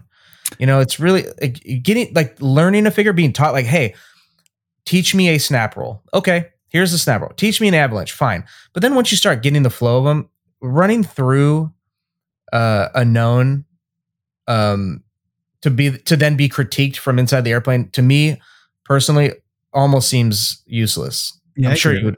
and everybody Yeah. I speak to about it. Um, I mean, if you're having trouble, you know, if somebody's having trouble snap rolling an airplane, like, and you can't, and you're trying to help them from the ground, and they're just not getting it, then like, yeah, you just hop in and and you run through it, and and hopefully they get it.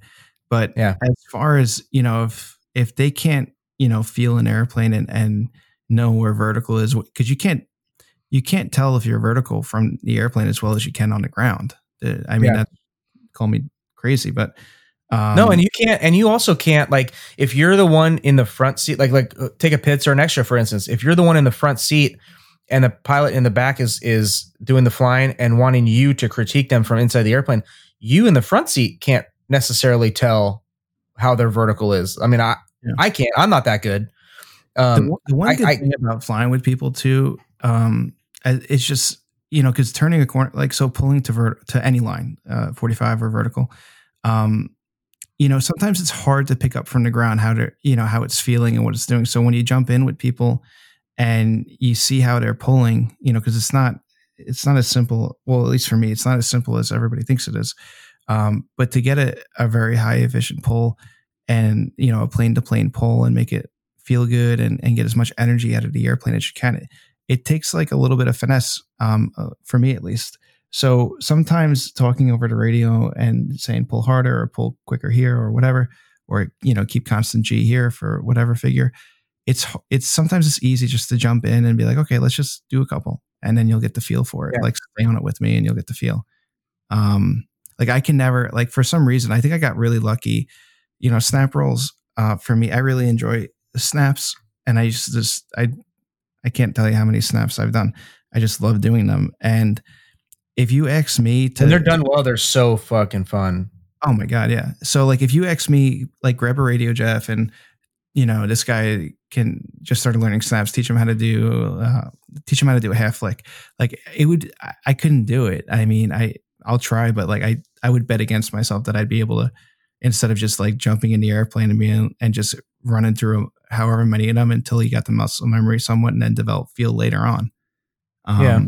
So there's pros and cons to ground and ground and in plane and you know, I know that for me, I'm gonna lean on some friends of mine for some of the unlimited figures just to borrow a two seat and you know just save me a bunch of misery of trying to fly figures alone and and just let them like show me what the sight picture is like or what the control Yeah. inputs are really doing and what it should feel like inside the plane. You know, Yeah, yeah, because especially like, and I get this like just being on uh, from a recreational standpoint um, of like you get these roadblocks. Like I, I was telling you guys about knife edge spins. I was like, man, I just can't get this airplane to knife edge spin, um, Yeah. like I could the 300L, and it took me, and I haven't done this in a while, and it's super rewarding. Uh, just to your point about like going out and getting, you know, hammering through snaps until they start getting consistent. You start getting the muscle memory, and you start being able to do them well consistently, or at least like, okay, I'm replicating what what needs to be done. Now it's time to to fine tune.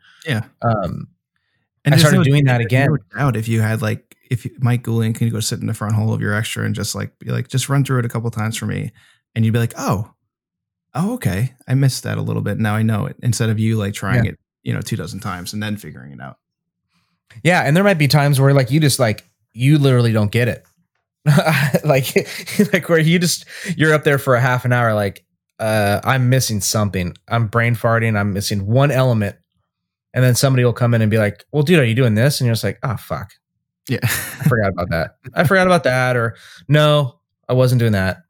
yeah. That's the Um, really frustrating part about the sport is when you like you master a figure and it that lasts for like an hour maybe, and then you're like, oh, I'm going to try you know whatever next figure is is in progression, right?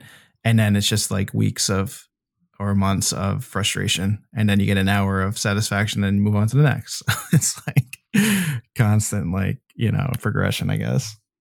living the life, dude. That's that's Yeah. what it's all about. Um, so speaking of snaps, this, so I remember um, Ben Freelove came and gave a talk. Oh my gosh, this is so long ago. I mean, this is like 15 years ago to our chapter because he was a And Free's 38 member. One of those guys that I don't think he realizes how many people know of him and watched either him flying or know or have seen his geniusness. Obviously, I'm not a genius for making up that word, but um, but like His just geniusosity. yeah. Do you think that he knows how much of a fan base he has? No, I'll, t- well, I'll tell you right now, he does. He doesn't. Um, Man, that's and I don't know him at all, but um, you can tell the way he talks and the way he the way he articulates things. It's in a it's in a way where he feels like he's just like uh how do I how do I put this? Like he's in a bubble, like he's all by himself. Maybe that's the way to put it. Like, like uh, he's he has no idea how many people watch his flying or know of him or know of him from Red Bull and appreciate his his expertise.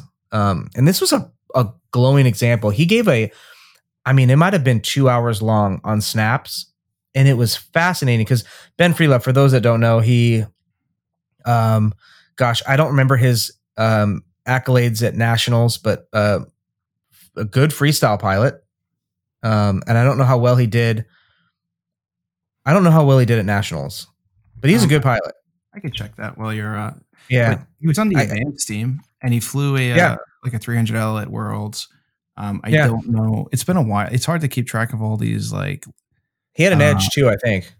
yeah, he had an orange edge, um, and Um, he was he just got in, started doing unlimited, I think, and then, um, you know, I guess something. I I don't know what happened. I mean, I'd be I'd be grasping at straws to guess, but you know, I'd love to talk to him and and and see what's up. I know he's aerodynamic genius, you know, from what everybody very said. very smart guy and that's I, I think he started he started doing unlimited and then got pulled away uh, on one of the red bull teams. And i gosh i think he was on yoshi's yeah, team the Japanese guy. yeah um but he's just such a smart dude man. And um the way he broke down snap rolls i mean it was an absolute clinic and it's a shame. It's a tragedy that it wasn't filmed because now you could sell it as like a master class on snaps. And it was uh, i wish i i mean i've you know he, he i've forgotten more on snaps than i'll ever know uh, from him on snaps but you just said that completely wrong. is that what I, he get a good look at a T-bone. he's by forgotten- your head up a butcher's ass. yeah he's forgotten more than i'll ever know on snaps that's what it is Yeah, uh, case, case of the mondays here but um you know he, uh, this is what i want to ask you about uh, so um the question's coming to you but it reminded me uh ben freelove reminded me of this because it was just such a well done presentation on the anatomy of a snap roll. Um and he talked about you know obviously different ways um i mean i think the most you know the entry to a snap uh, is probably the variance in an entry to a snap is not that much right? Right? There's you know cou- only a couple ways to skin the cat to enter a snap you know one or two two maybe i don't know. Everybody kind of enters a snap the same way probably. And then obviously there's some different ways to accelerate the snap and how you make it look given on the airplane. But then he he talked about um exiting the snap right? Stopping the snap like and stopping it well and and and crisp. And i remember him saying that there was a lot of um or not a lot but but different ways to do that. Did you find that or have you tried experimented different ways? Did you just get lucky in the way you stop snaps and how they look? Uh, like Um, that's how did you go through that process? Uh, it's like trial and error and just doing a ton of them and seeing what works. And then when you when you hit one right, um, you you know after a while you start hitting them more and more right. Um, this stick just feels where it needs to go, and the airplane, you know, completely stops. So for me, you know, with and everything's kind of different with whatever snap roll you're doing. You know, whether it's half, three quarter, one, one and a half, or outside this, and you know the stick is constantly moving if the airplane's accelerating or decelerating the stop is going to be different all the time um Yeah. so if you have, have a tinge of aileron and, and full full opposite pedal to stop it or if you have to blend the pedal you know there's all different like techniques that you could do i always what i've always you know been taught you know by one of my um uh what's the like a mentor who's who's a really great personal friend of mine is he kind of explained the snap roll to me um he really dumbed it down because I don't. If anybody listens to the show, I don't I don't know big words. So, you know what he what he compared it to is um you know, like I, I can kind of say like, so like when you do a spin and when you want to accelerate the spin, you you're basically increasing, you know, a lot of airflow over the rudder, and you have more authority, you know, with that control surface to to do whatever you want with it, you know, i.e. stop. So with the snap roll, he kind of compared it to a figure skater. So when you, um, when you, what's the right word here? I don't want to sound too stupid. Um, when so it's all he explained it to me with polar moment of inertia so when you decrease the polar moment of inertia basically when you when that tail during the auto rotation um and you're accelerating the snap um comes in like the cone comes in a little bit more you're increasing yeah. that airflow similar to like a figure skater that when you see them spin and their arms are they out tuck their arms in once yeah. they tuck their arms in the, the speed comes up so you can increase, you know, speed of the snap um, from lower speeds. Like a lot of people, like when I when I do whatever snap roll, everybody's like, "Oh, what do you snap roll from on this?" And a lot of times I'm about ten to fifteen knots slower than them, um, and they don't really understand why I can, you know, have the same rotation speed. So, what do you snap um, at speed wise?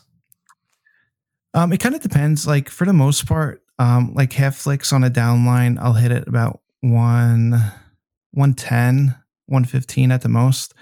Um, yeah. ascend, you know, 45 up, probably like 130.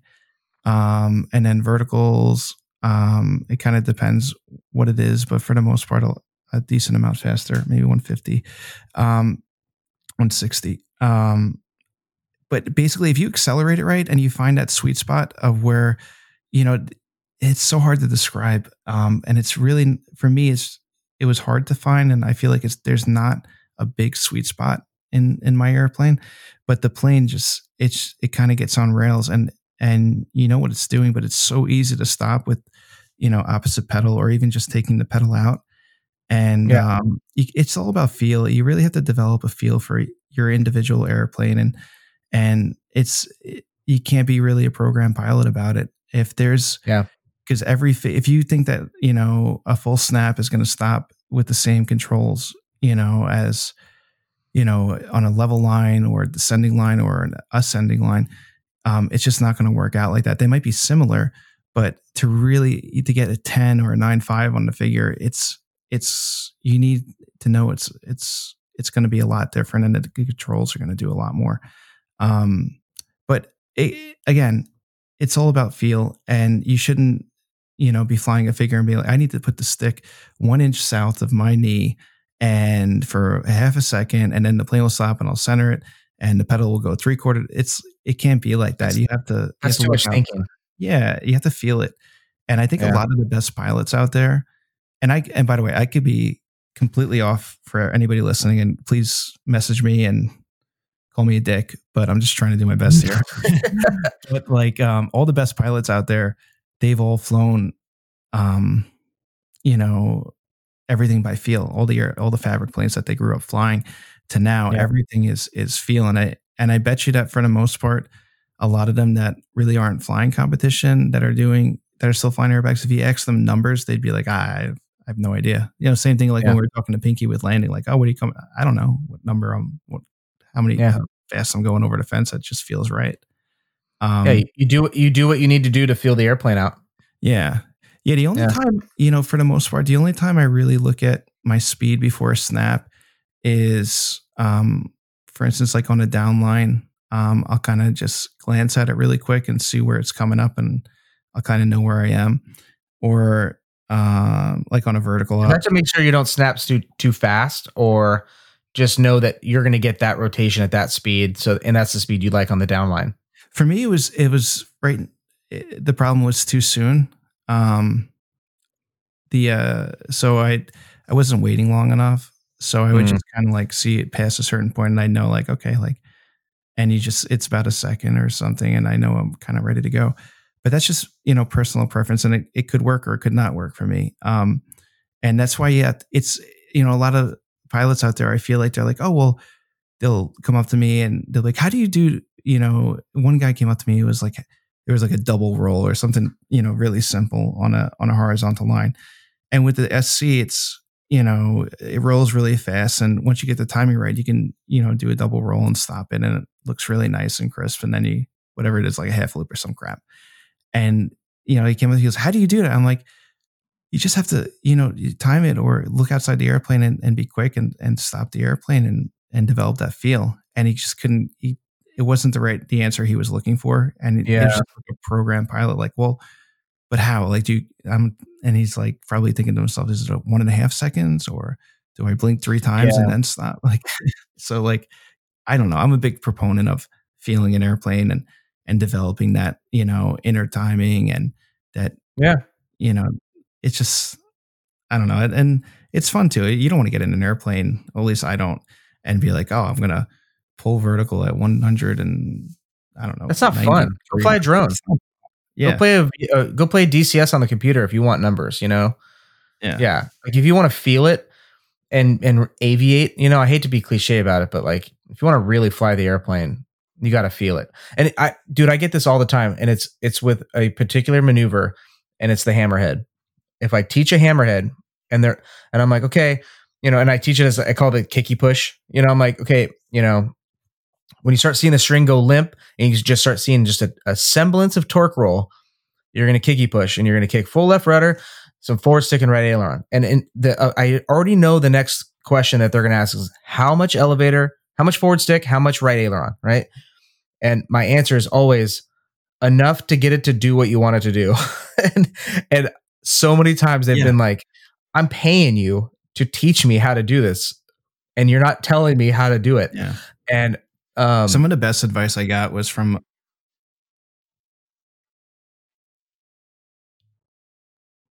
Hello. Oh, you there? yeah, we got you. yeah, I'm here. Jeez. Fucking Zencastr. Um, technical difficulties.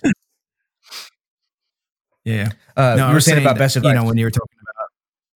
Yeah, yeah. Well, you were talking about basically uh, the guy wanted to you to tell him exactly what to do, and you know, my best one of my best friends, Scotty, um, he was training with the French Connection a lot, and you know, all that John Claude or not John Claude, um, Sean. I forget the guy's name. I'm such an idiot. Um, but basically, the the point of what I'm trying to say is that he told him he's like whatever you need to do they were doing you know half roll you know half roll inverted half roll upright or full roll on a horizontal line and what he told him is you know it doesn't whatever you need to do to keep that nose there just do it you know and the same thing with the hammerhead whatever you need to do to you know keep the wings perpendicular or or not torque just add that input and do it. You know just don't overthink it. Don't eh, it's you just have to look outside and do whatever you need to do. And that's what i try to tell people too from the minimal amount that i know and or as far as training and i'm like whatever whatever control input you need to do to make the airplane do this you know for the most part then then do it. Even if it feels uncomfortable but if it looks good to the judges then do it you know it's like you know rolling with, at decathlon um, it's going to feel really, you know, to, to do a, a really good roll in a decathlon on horizontal line, it feels so horrible in the airplane. Um, to, to at least for me, it did to make it look It- good for the judges. It feel- just felt- yeah, you know, because you're Yeah. holding all this fucking rudder in, and then you know a ton of forward stick and then coming back with the pedal, and it's like it's not comfortable, but it scores well. You know, without cheating. isn't it weird? Like those maneuvers that they just don't they don't feel like they should look. No, they feel horrible. Yeah, they feel horrible. Um, but I don't know. Um, that's kind of like that's one of the things that's always in my head when I'm flying. You know, whether a competition or training, it's just like whatever I need to do to to make the airplane do this or to stay here, just do it. Like especially like when you're on a on a down line or whatever whatever line 45, whatever you need to do to make the airplane not appear that it's not moving in the sky, just do it or don't do it. just like do it. Yeah just don't just whatever whatever needs to be done do it and don't think about it Yeah. so Yeah. i don't know i don't Do know you trim- those things Oh yeah, yeah. Yeah. No, and everybody, everything's. It's so amazing how the maneuvers have some some maneuvers have very little variance in in controls, but there's still so much style and person personability or personability, um, personality, and I guess yeah, personability um, to a maneuver. You know, where like you just get everybody kind of has their own little thing in some way Yeah. for you know for so many maneuvers. Do you um do you trim zero G? Oh my god, I I've been messing around with trim up until now for like I had no idea. Like and this goes back to what we were talking about with shoes, like how you have to trial and error. So I was Yeah. for the Which, longest by the way, we got to get back to talking about shoes at some point. so I remember I was competing in uh 20 yeah, yeah, yeah, yeah, yeah.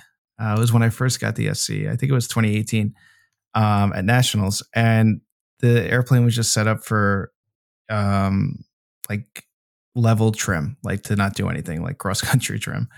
And um you know, I had not I hadn't read about anything with trim. Nobody really told me about trimming an airplane and you know, I just trimmed it to what I always kind of thought was good when I was flying at 200 too.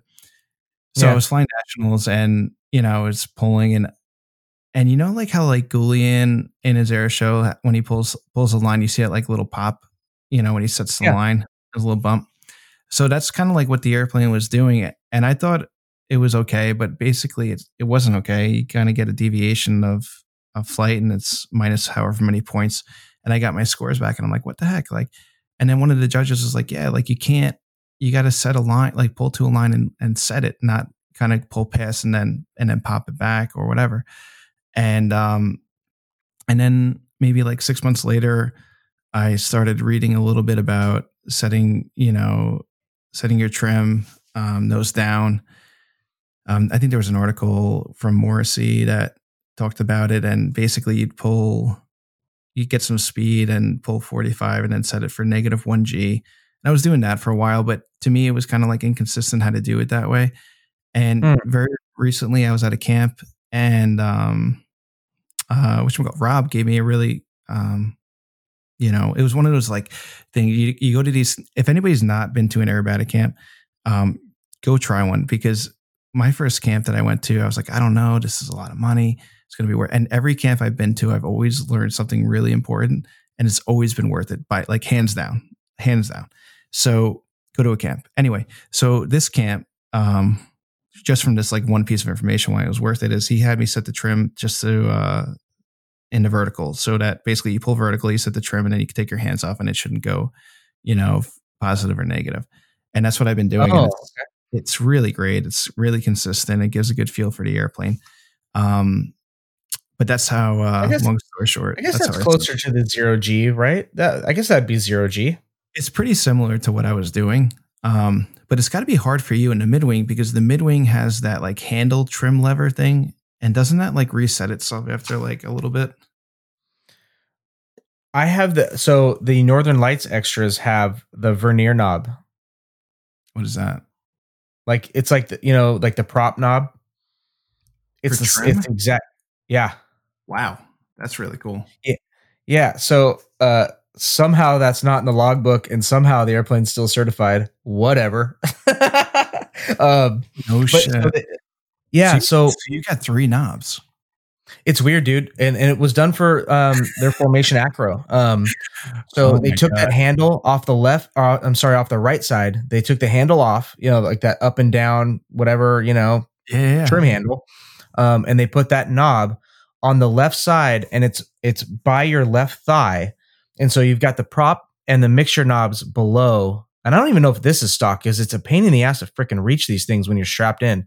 You literally have to keep the the shoulder straps loose um uh to, to reach the mixture and the prop knob It's such a um, pain in the ass in the mid wing. it's a pain in the ass but then then this knob is kind of like um it's facing the opposite direction right so the knob you know you're looking at the prop and the mixture knob right they're looking at you this knob is pointed towards those knobs but it's it's on your almost like where you're like i don't know like it's it's by your hip almost So by your butt cheek and you can just twist it right there and just do ma- very minute trim changes.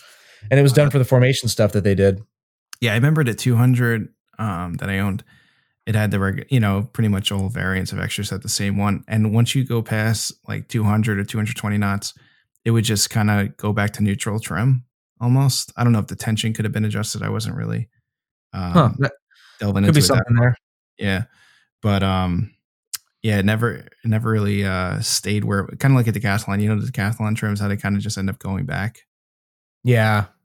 I think that I wonder if like if that ha- if, if that's a function of literally air pressure pushing on the tab. i think so. I mean 200 knots Maybe and pretty fast. I tell you what, maybe that's why um you know whoever made the choice to go to these knobs and their infinite wisdom because you know like the prop knob it locks right? You know like you can push the button in but then like it's not going anywhere unless you twist it or push the button in. Yeah, um, so I, i've never had a trim problem in this airplane. I i i think i told you about the time i ripped a trim tab off of a 300l um, that was interesting yeah, but um pretty interesting yeah um yeah, so i guess you could I don't remember. serious. oh. Um uh I don't remember having the trim go weird, but and I tell you what, it might be one of those things where like my hand just moves and readjusts and then I don't think about it again. And I hate that about myself. Like where I won't I won't it t- sometimes it takes me a long time to figure out a nuance because like I'll just fix it.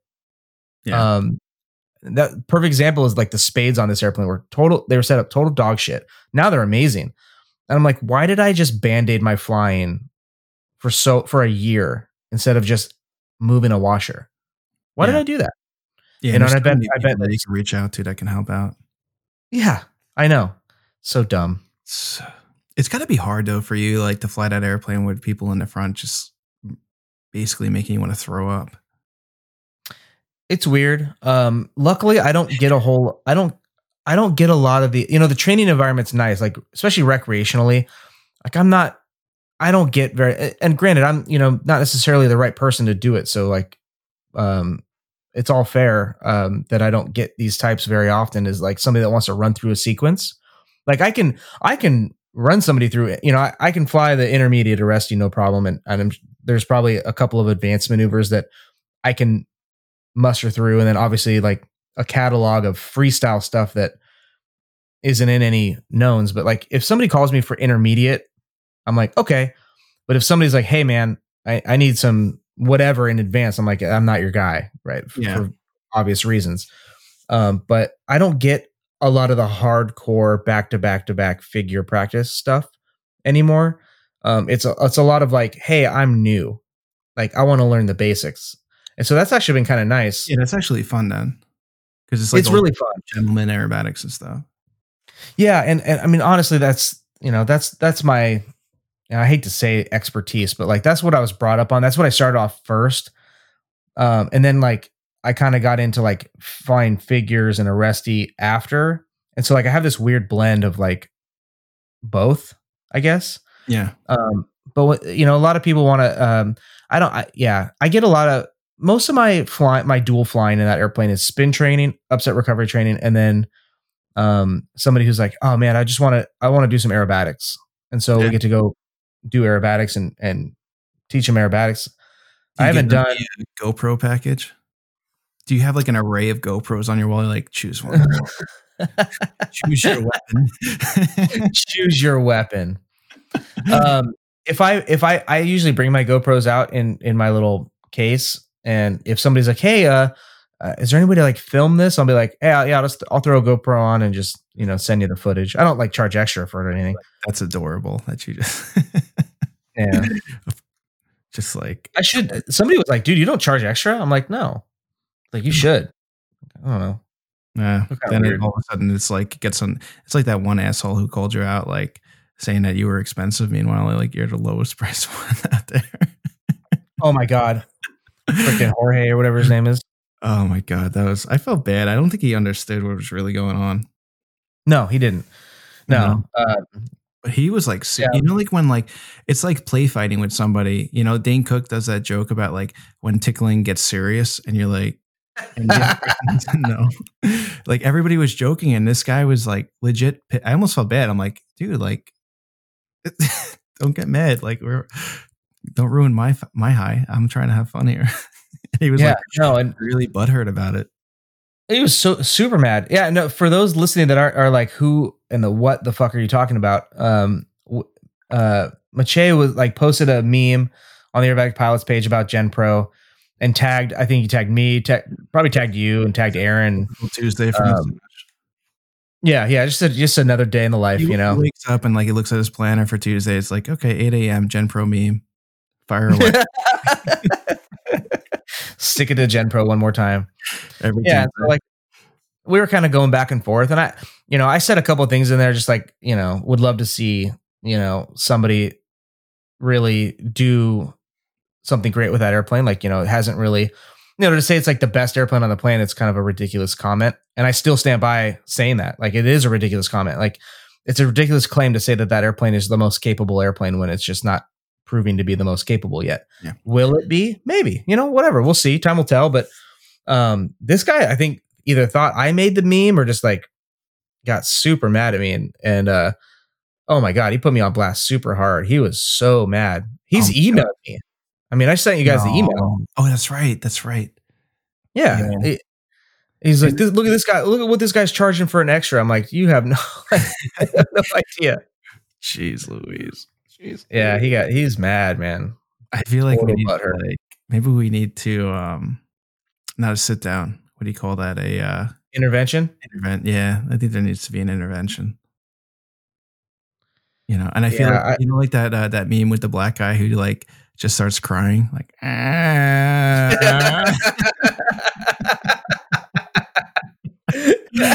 oh my god.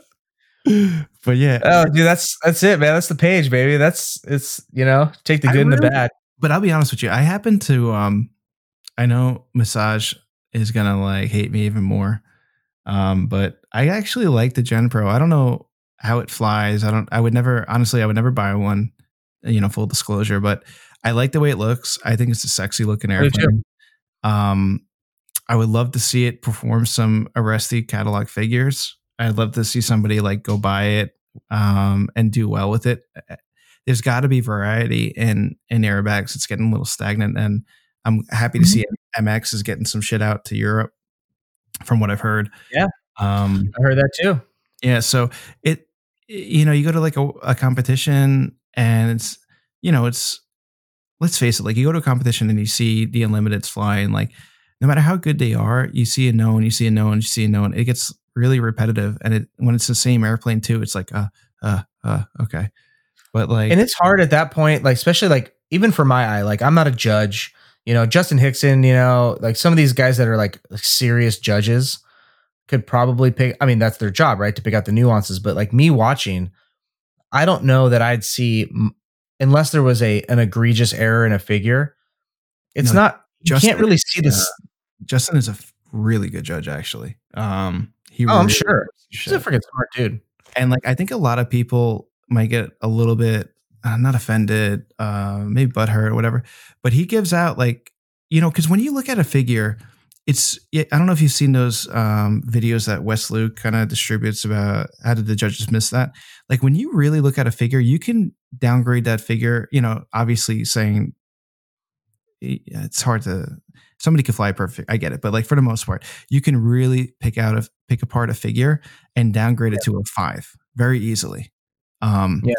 and Justin's got a really good. I think he's got a really good eye, and um, you know, it sucks getting a low score, but I think he's very consistent. You know, there's definitely no favoritism. He's very consistent, and you know, that's all you can ask for out of a judge too that's all that's that's what you want and you know just if you get a judge like justin or like aaron is a great judge or um uh, you know i think jim burke's a really good judge too i've gotten some really good feedback from his comments you know don't look at I, it sucks getting low scores but if you got a, a legit guy like jim burke or or just giving you scores and some feedback you really should look at those notes and take them seriously because it's getting like a free coaching session at that point you know Mhm. um, and it, don't get me Oh, wrong yeah sucks getting low scores. Nobody likes seeing a five under sheet. Like, trust me, I'm the first one to admit that. But you know, after I'm done crying and saying that this is complete horseshit, no, I kidding. Um, you can really, you can really learn a lot from it. Uh, it's just, I don't know. I've always, you know, because I don't know. I just, I never, um, I never take it personally. The scores, I really don't. Um, and good. I, It's a good that's a good quality to have you know it's a good skill to, to have yeah, the only thing I really get personal. get upset about is like you'll get a judge's sheet and there'll be no remarks. and I don't know, you know, sometimes it's the recorder or sometimes it's, it's the judge. But I always love like when I get a sheet back and it's just you know every figure's got remarks on it, and it's like okay, cool. Yeah. So if you look at if you get your five sheets back or four, however many judges there are, and if three out of the five judges are saying you're negative down on whatever, then you're you might be you might want to look at that when you get home and and check it out. Mhm. Um, so you know, don't go off of one. I don't. I never really go off of one judge, but if every judge is saying the same thing, or most of the majority are, then you know it's not. It's it's you. It's not them. Trust me. like Yeah. So Yeah. I don't know, but yeah, Justin's a great judge. Great judge. It Mhm. seems like a good guy. Yeah, he's Batman. He's Batman, baby. He's the Batman fighting crime. Yeah, dude. But what were we talking Shit. We've we've uh, fuck. I don't know. You're asking me. We're ADD, baby. oh, speaking of know. ADD, so I got um, what's his face is uh Ben Freelove. Yeah. I'm so ADD. It's not even funny. He did really well at 2014 Nationals. Um, Edge 540, the orange one. He scored 74 on the known, 76 on the free, uh, and 74 in the unknown. Uh, fourth place on the unknown. Really good. Out of, Damn. geez, how many pilots? 12 pilots. He finished, um, Rob, this year, Rob finished uh, first, Boerboon second, uh, Goody third.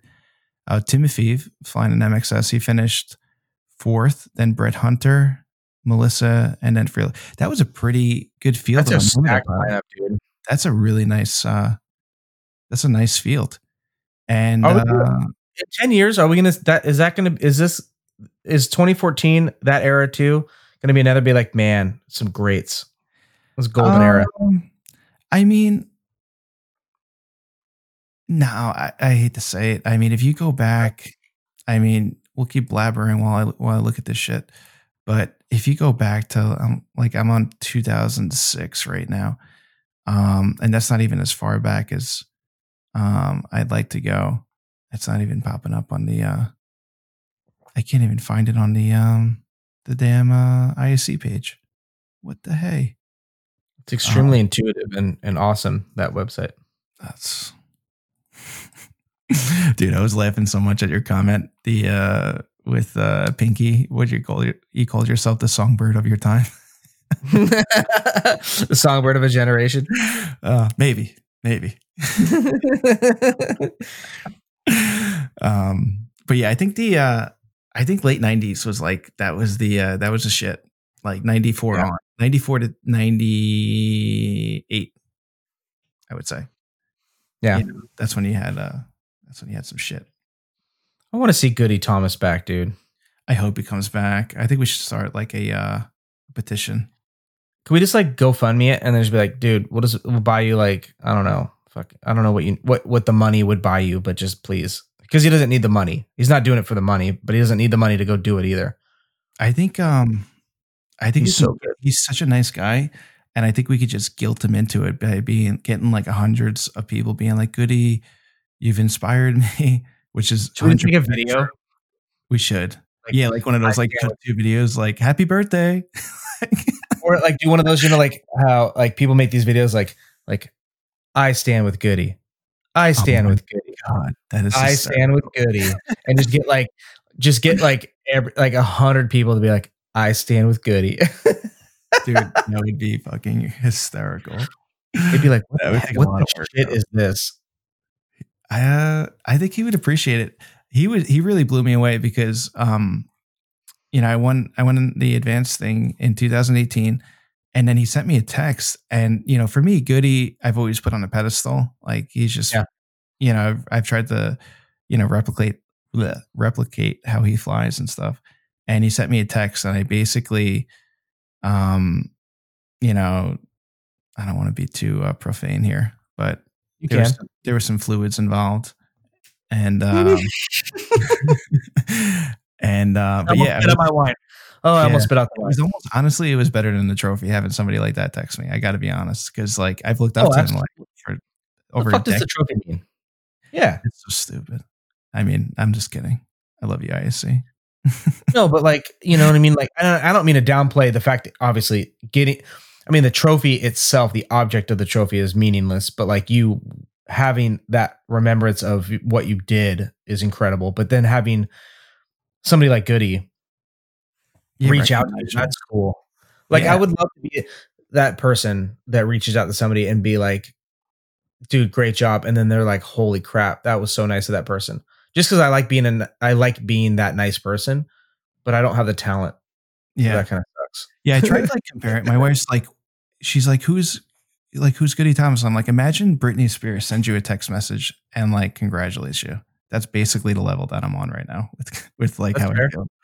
And she's Yeah. like, okay, I'm going. I'm, I'm leaving. It- yeah. if Taylor Swift reached out, that's about Yeah. Right. Yeah. Britney know. Spears.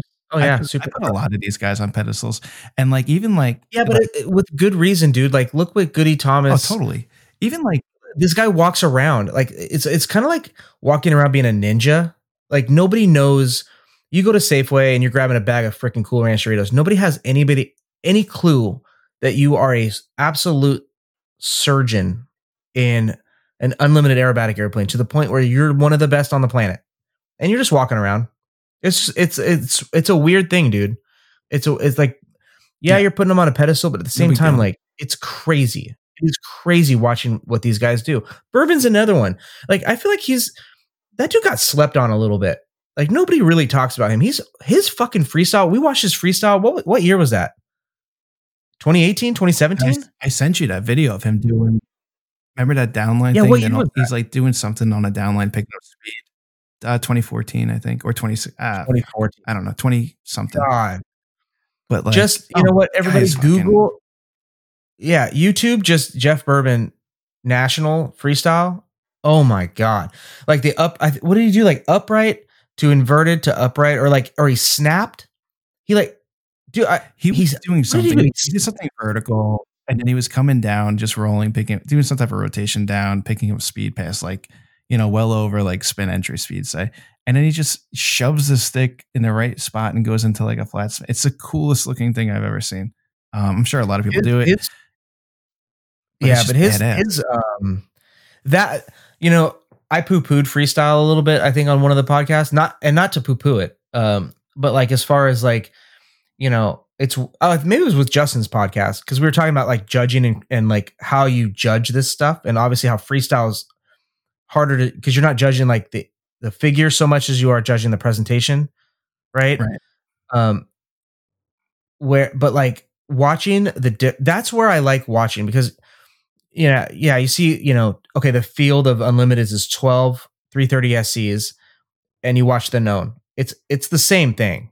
Unless somebody really fucks up you're you're basically watching the same thing and, and the, the scrutinizing eye has to pick out these super super minute details which is super interesting and i'm sure a lot of people love that element of it but i think the the the personality of freestyle that his video really showed me that like it really changed my it blew my blew, first of all blew my mind but then it kind of changed my mind as to where how i feel about freestyle because you watch rob's freestyle from that same year which is incredible don't get me wrong it's Yeah. a totally different freestyle i don't even Yeah. mean like maneuvers wise i mean the pacing is different like Boerboon has so much more like slow con- like it, it's it's high energy in some cases, but it's not high energy like Rob's. Rob's is super high energy and it's super awesome.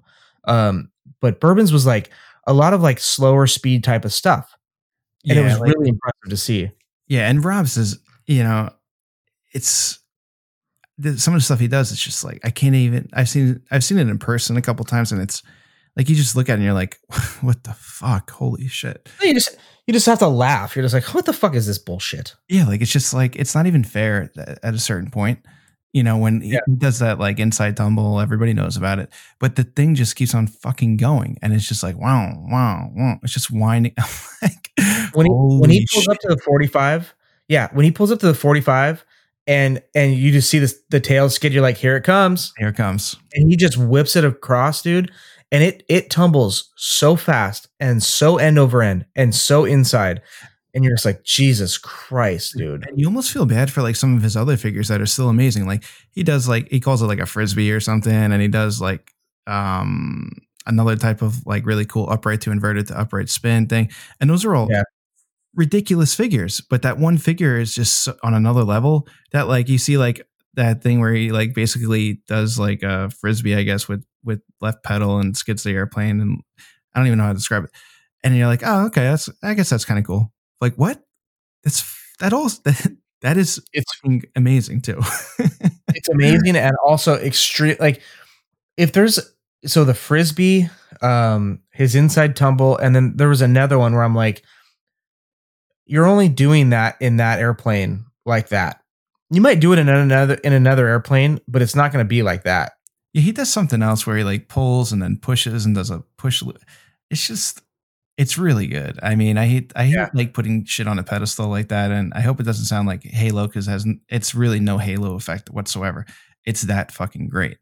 Um, no but it's great and it, but you're right though. And- And, what I was gonna say is like with the Boerboon um, Holland comparison, it's almost like you know, Rob Holland's freestyle is is basically going to um, a Metallica concert.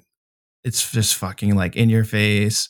A lot's going on. It's fucking incredible. And Boerboon's freestyle is like going to the Met Opera, which is also yeah yeah, it's just different. And too, Yeah. you know, the music's amazing on both ends, but it's just totally opposite ends of the spectrum. Well, and and if I remember correctly, and correct me if I'm wrong, but like watching Boerboon's, like I didn't see anything in there in there that was his. Right? He didn't invent anything. He he just put it together in his way that, you know, and that takes such a creative mind to put together a freestyle like that because I I don't have that. Like I don't have that mind. I would have to have somebody build me a freestyle and then fly it, but I couldn't build what he built. It was beautiful. Don't get Yeah. me wrong, but uh, he didn't invent a maneuver in there. No. Whereas Rob has maneuvers that he has literally invented.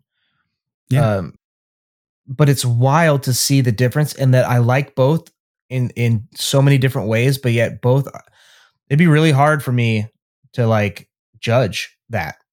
And it you know would be really cool hard for me. Rob is Rob is really open with with what he's doing, and if somebody like uh, there's people out there that are doing the inside tumble now, um, Yeah. and he could give a shit. You know, it's like okay, cool. Like you could do it. Like it's not. He's not one of those guys that, that's going to be like, "That's my figure." Like you stole my figure, and he's just like, "Whatever. I'll still fucking whoop ass. I don't give a shit. I'll come up with another figure. I don't care." He's probably Yeah. he's probably got another four figures in his back pop, pocket that he's just wait because nobody's been able to replicate his inside tumble. At least I haven't No. seen. And not with the energy and not not I mean his inside tumble, dude. It's it you know, it looks I know fake. like it looks fake. it it absolutely looks fake. Like he's got that physics button inside the cockpit. That's kind of fair. That's kind of fair. Yeah. You know, like the thing literally twists 90 degrees and it looks like somebody's holding the wingtips and just flipping the airplane Yeah, like end over end. Yeah, but he. Yeah. What I was Yeah. saying is like he's got he's definitely got some figures in his back pocket that when somebody does that inside tumble just like he does, they're gonna be like, "Ha, I gotcha," and then he's gonna whip out some other fucking figure that's just gonna be like twice as good. You know? Yeah. Yeah. Can't even like imagine, but yeah, he's Well, I'd love to see somebody inside tumble like him. I mean, like, you know, he goes up on the 45 and does it. I bet if he got if he went up like 60 degrees, that he would he could just go forever. yeah, He could just go forever. it's the thing doesn't stop. It doesn't Yeah. run out of energy. He you can see the airplane. It doesn't run out of energy. He that last tumble, that last inside tumble looks just like the first one. Yeah.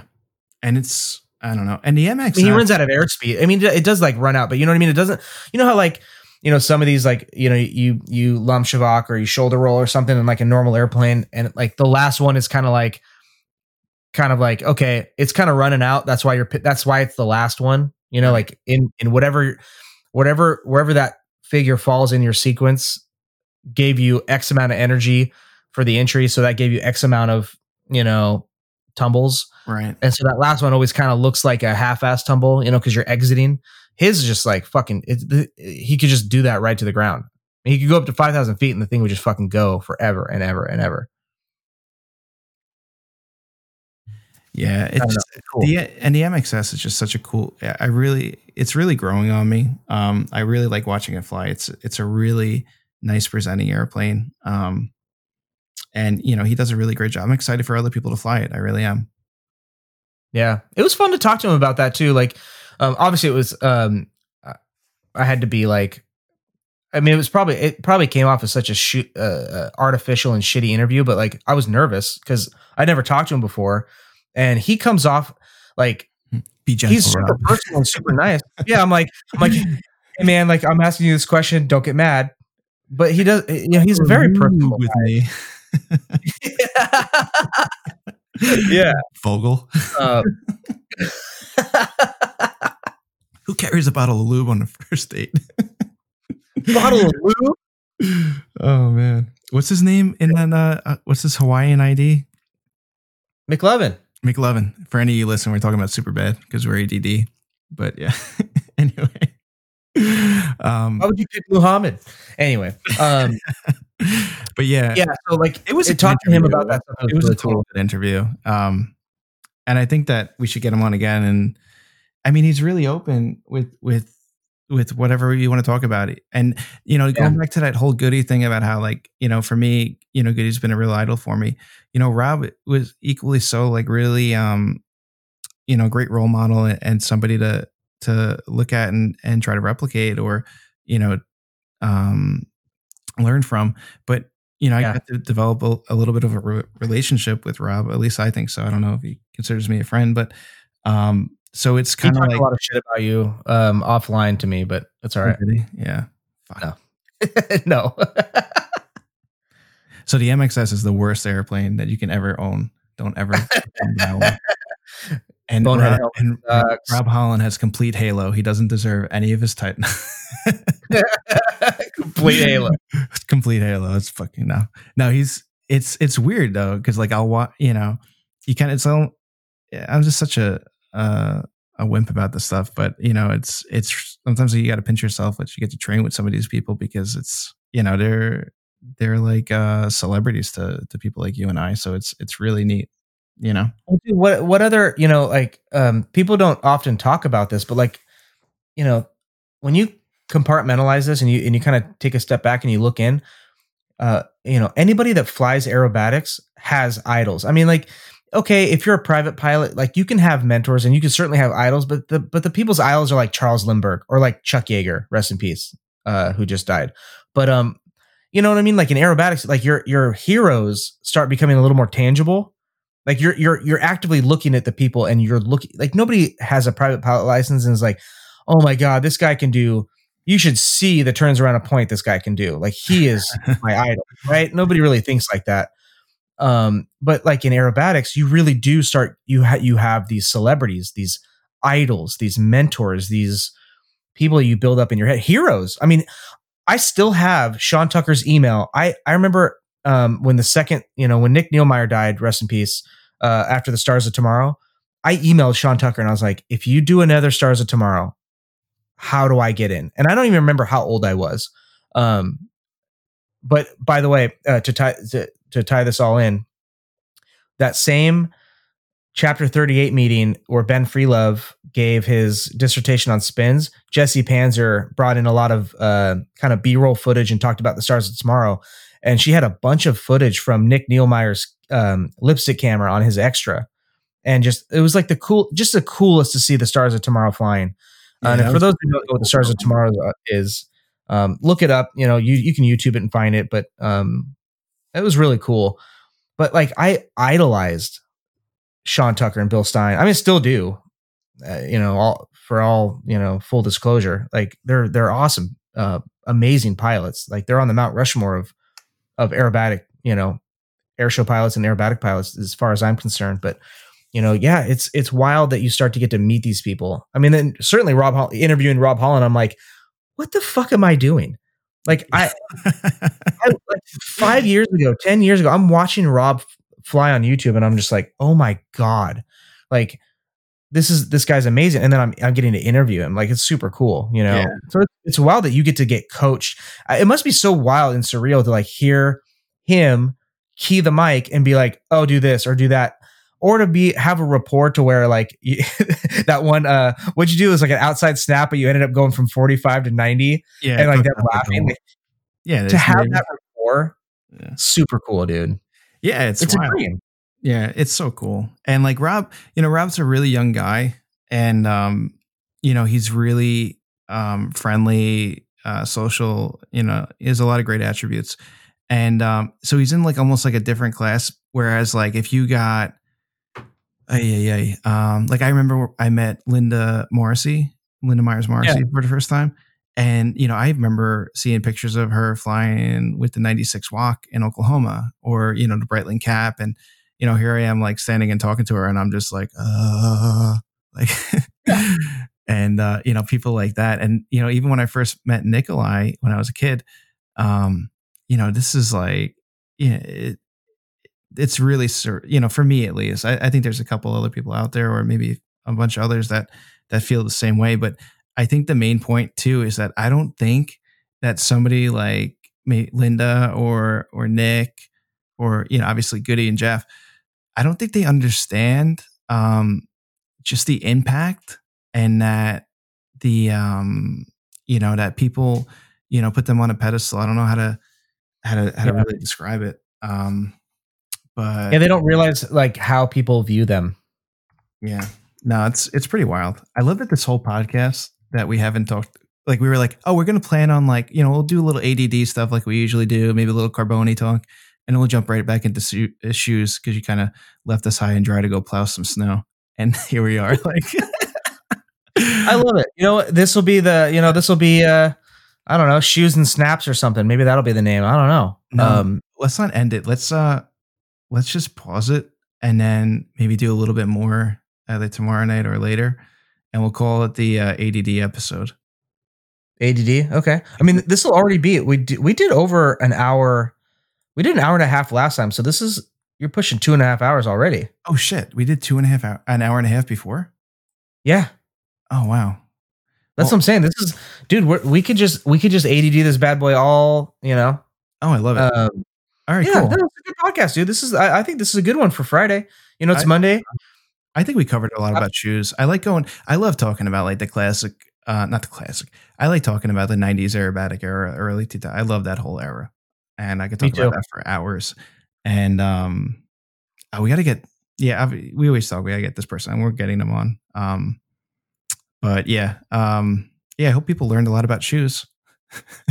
yeah yeah um if you're if you have never tried shoe if you're like i'm gonna go do aerobatics i need shoes you know find a, sh- a, a, a shoe that you can feel the airplane in you know So- thin soled um something that can slide on the heel trays and um personally i personally don't like shoes with laces because inevitably they, they get untied um and it drives me nuts uh, so I like slip-ons, but I do have the lift shoes that are that do tie, and they've been okay. Um, sometimes they get they get loose in the airplane. I got to retie them, but that's happened like once or twice. But yeah, yeah, find a good sh- shoe that fits you and is comfortable. It's thin all around, like meaning it's not it's not like don't fly in a boot.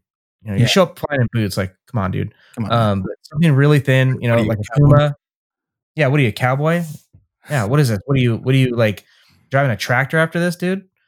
Um, so yeah, yeah, I would know- the. Uh, I would say not in uh, favorite order. The lift shoe is definitely something. I mean, I great product. The lift shoe. Um, Yeah. After that, I think Puma uh, dishes out a lot of great brands. If you look into their racing equipment, um, The some of it's Pumas are awesome, dude. Yep. And, you know, bang for your buck. Um, good shoe too is the wrestling shoe. Um, Yeah. Those are my three. And there's a lot of others out there that I tried. I didn't like. I didn't like the pilot, peyote, pilotes. I didn't really like those Oh, too didn't? much. No, Okay. I don't like using running shoes just because of the heel. I don't like No, using running uh, shoes. Do not use a running shoe. I don't know anybody that uses a running shoe. They're, they're terrible. They're Yeah. terrible for it. Yeah, hundred percent. But yeah, that's uh that's my top. You know what I've trial and error. Um, hopefully that helps a little bit to narrow down when you go go get a shoe out there. Uh, what about you? Yeah. Um, top three for me. Um, honestly, it, uh, it's you know, the lifted the lift is probably my top shoe for aerobatics. Although it, it can't do anything, or I wouldn't wear it. It. It's you certainly could wear it outside of flying airbags or outside flying. Um, although a lot of people, you know, wear them any kind of tail wheel flying or any kind of flying where your your heel is going to be on the floor to articulate the rudder pedals or brake. Um, you know, it might even work great in something like a heel you know, like a um, heel brake Citabria or a J3 or something, you know, where you got like the wood paneling on the bottom. That might that might work great for if you can get if your feet are tall enough to get your feet on the floor with the heel and then the rudder pedal. I, I don't know if you could articulate it that way, but my feet are not. I'm like size nine and a half, so my heel is off, you know, off the floorboard uh, in those situations. But I like the lift, man. I you know I flew with them again yesterday. I love how easy it is to move the the heel on the tray. Yeah. No, it's a Um, good show. I just wish it. I mean, I, we're gonna wrap up, but um, we got to talk to to the lift company. I think you said the guy's name was Todd, right? Yeah, yeah. And maybe they can do something a little bit wider. That's my biggest. That was the biggest problem with that shoe is, is it wasn't wide enough for my foot. Yeah, and you know, you mentioned that. Um, and when I put the shoes on yesterday, I was like, and like I said, I, I kind of have a wider foot. Like I can, my foot is wide. So like cycling shoes, I need a wide. And even some of the wide shoes in cycling are uh, kind of narrow. And that's been a big problem uh, for a lot of people where like, you know, you wear a normal shoe, but then cycling shoes just for whatever reason seem to be super narrow. Yeah. Um, and I'm finding myself with the lift shoes. I'm like, you know, I could have gone. I I could. I, I need a wide shoe in a in a in a lift shoe. They they are kind of narrow, um, but it doesn't. The the the ultra mesh is meshy, so it doesn't. Um, you know, it's, it doesn't put pressure on you, and it's it's really malleable. So like it, it doesn't feel weird, but you you do feel it. You, you know, if you have a wider foot, it's probably not going to be the best shoe for you. But um, the Toms slip-ons are pure crack uh, for an all-around. Like if you're going to buy one shoe to like walk around, uh, do whatever, and then go fly, I love that shoe because I I'll put them on it and like sometimes I won't even think about what shoe I have. I don't want to think about what shoe I have for flying. Um, but I think I told you, I don't know if I told you on the first part of this podcast or offline, but like I should move my shoes to the hanger so I know that I can just put them on there and then leave them there. yeah. Just be consistent. Um, yeah, and that's probably what I would do with the lift shoe. Is just uh, you know, it, I like it as a dedicated uh, flying shoe. Um, with my wider uh, outside foot, I, I don't know that it'd be the best all around shoe, but yeah, the Toms slip-ons, Van slip-ons, um, are great, and then the Sparco Pumas that that have the gum sole are Yeah. really great because that gum sole is a little bit. It's a little bit. Um, I don't know if harder is the right word, but just like the way um, that that that rubber is uh, the the formula the formula of the the rubber it it slides on that tray pretty good. Yeah, I think I'm gonna buy the pair of Puma. I was looking at them after we spoke a couple days ago, uh, part one, I guess, of this episode. And the, Yeah. yeah, yeah, the Sparco Pumas. Uh, I, I like them. Yeah, I'm gonna give Yeah, them they're go. hundred bucks. Um, and you feel everything. You know, like that's the nice thing about those shoes is like you can you feel everything. So like like with me, um, uh, I did a lot of track days flying or uh, racing cars and stuff, and so heel toeing and then really shifting um the in- like using the inside or what do you even call it? I guess it's, I mean it's the outside of your foot, but kind of um bowing your foot in and using the outside of your like so like Hello. the left foot, right? Tilting it so the bottom of your shoe is inward and using the outside of your foot to articulate stuff. Um, I tend to do that. And I so I need I need to be able to feel it. I need to be able to feel the side um you know, I don't know what you call that, but like the side of the foot. Um, so having too thick of a, of a um, of a sole where you can't feel the side of your foot and what it's doing is is no bueno. You know, and the the lift shoe is a little bit thicker for that, but like those uh, Sparco Pumas are like they're kind of racy shoes, and uh, they're they're you know they're they're good to go. Yeah, I think I uh my whole internet just cut out, so I missed that whole rambling speech. So I'm assuming you were right. Oh my gosh, I rambled like a total a hole. Oh, cool. So you didn't even uh, notice. I was like, I love it. No, I just saw your text. I'm like, uh oh. I hope I didn't cut out, but uh, I'm showing my levels are good. Your levels are coming back. So, um, yeah, it looks like maybe you cut out for a second. yeah, freaking. I don't know. I don't know Whatever. what to blame these days. What episode is this? Dude, is this what episode is this? Uh, it's I think fifteen. I 15. can't remember what I said. Let me think look. I was listening to the uh to that podcast with Pinky. I was laughing my ass off. Shout out to Pinky. Love that dude. Getting a lot of good feedback, dude. Um, it was a great podcast. Yeah. Uh And, uh, 14 everyone was really and 15. This is 15, the ADD episode. 15. The ADD episode. I love it. Um, you got anything else, dude? Nah, man. I'm gonna run. My kids are crying right now. Something's going on. I gotta go see who's fighting. And uh, Uh-oh. yeah. Well, good luck over How there, you? dude. Uh, and we'll uh, we'll talk to you guys all next week. All right. See you. Thank you for listening to another episode of Fly Cool Shit. Be sure to check out our website at www.flycoolshit.com. Subscribe, rate, and review the show on iTunes and Spotify. Any questions, comments, or feedback, shoot us an email at flycoolshit at gmail.com.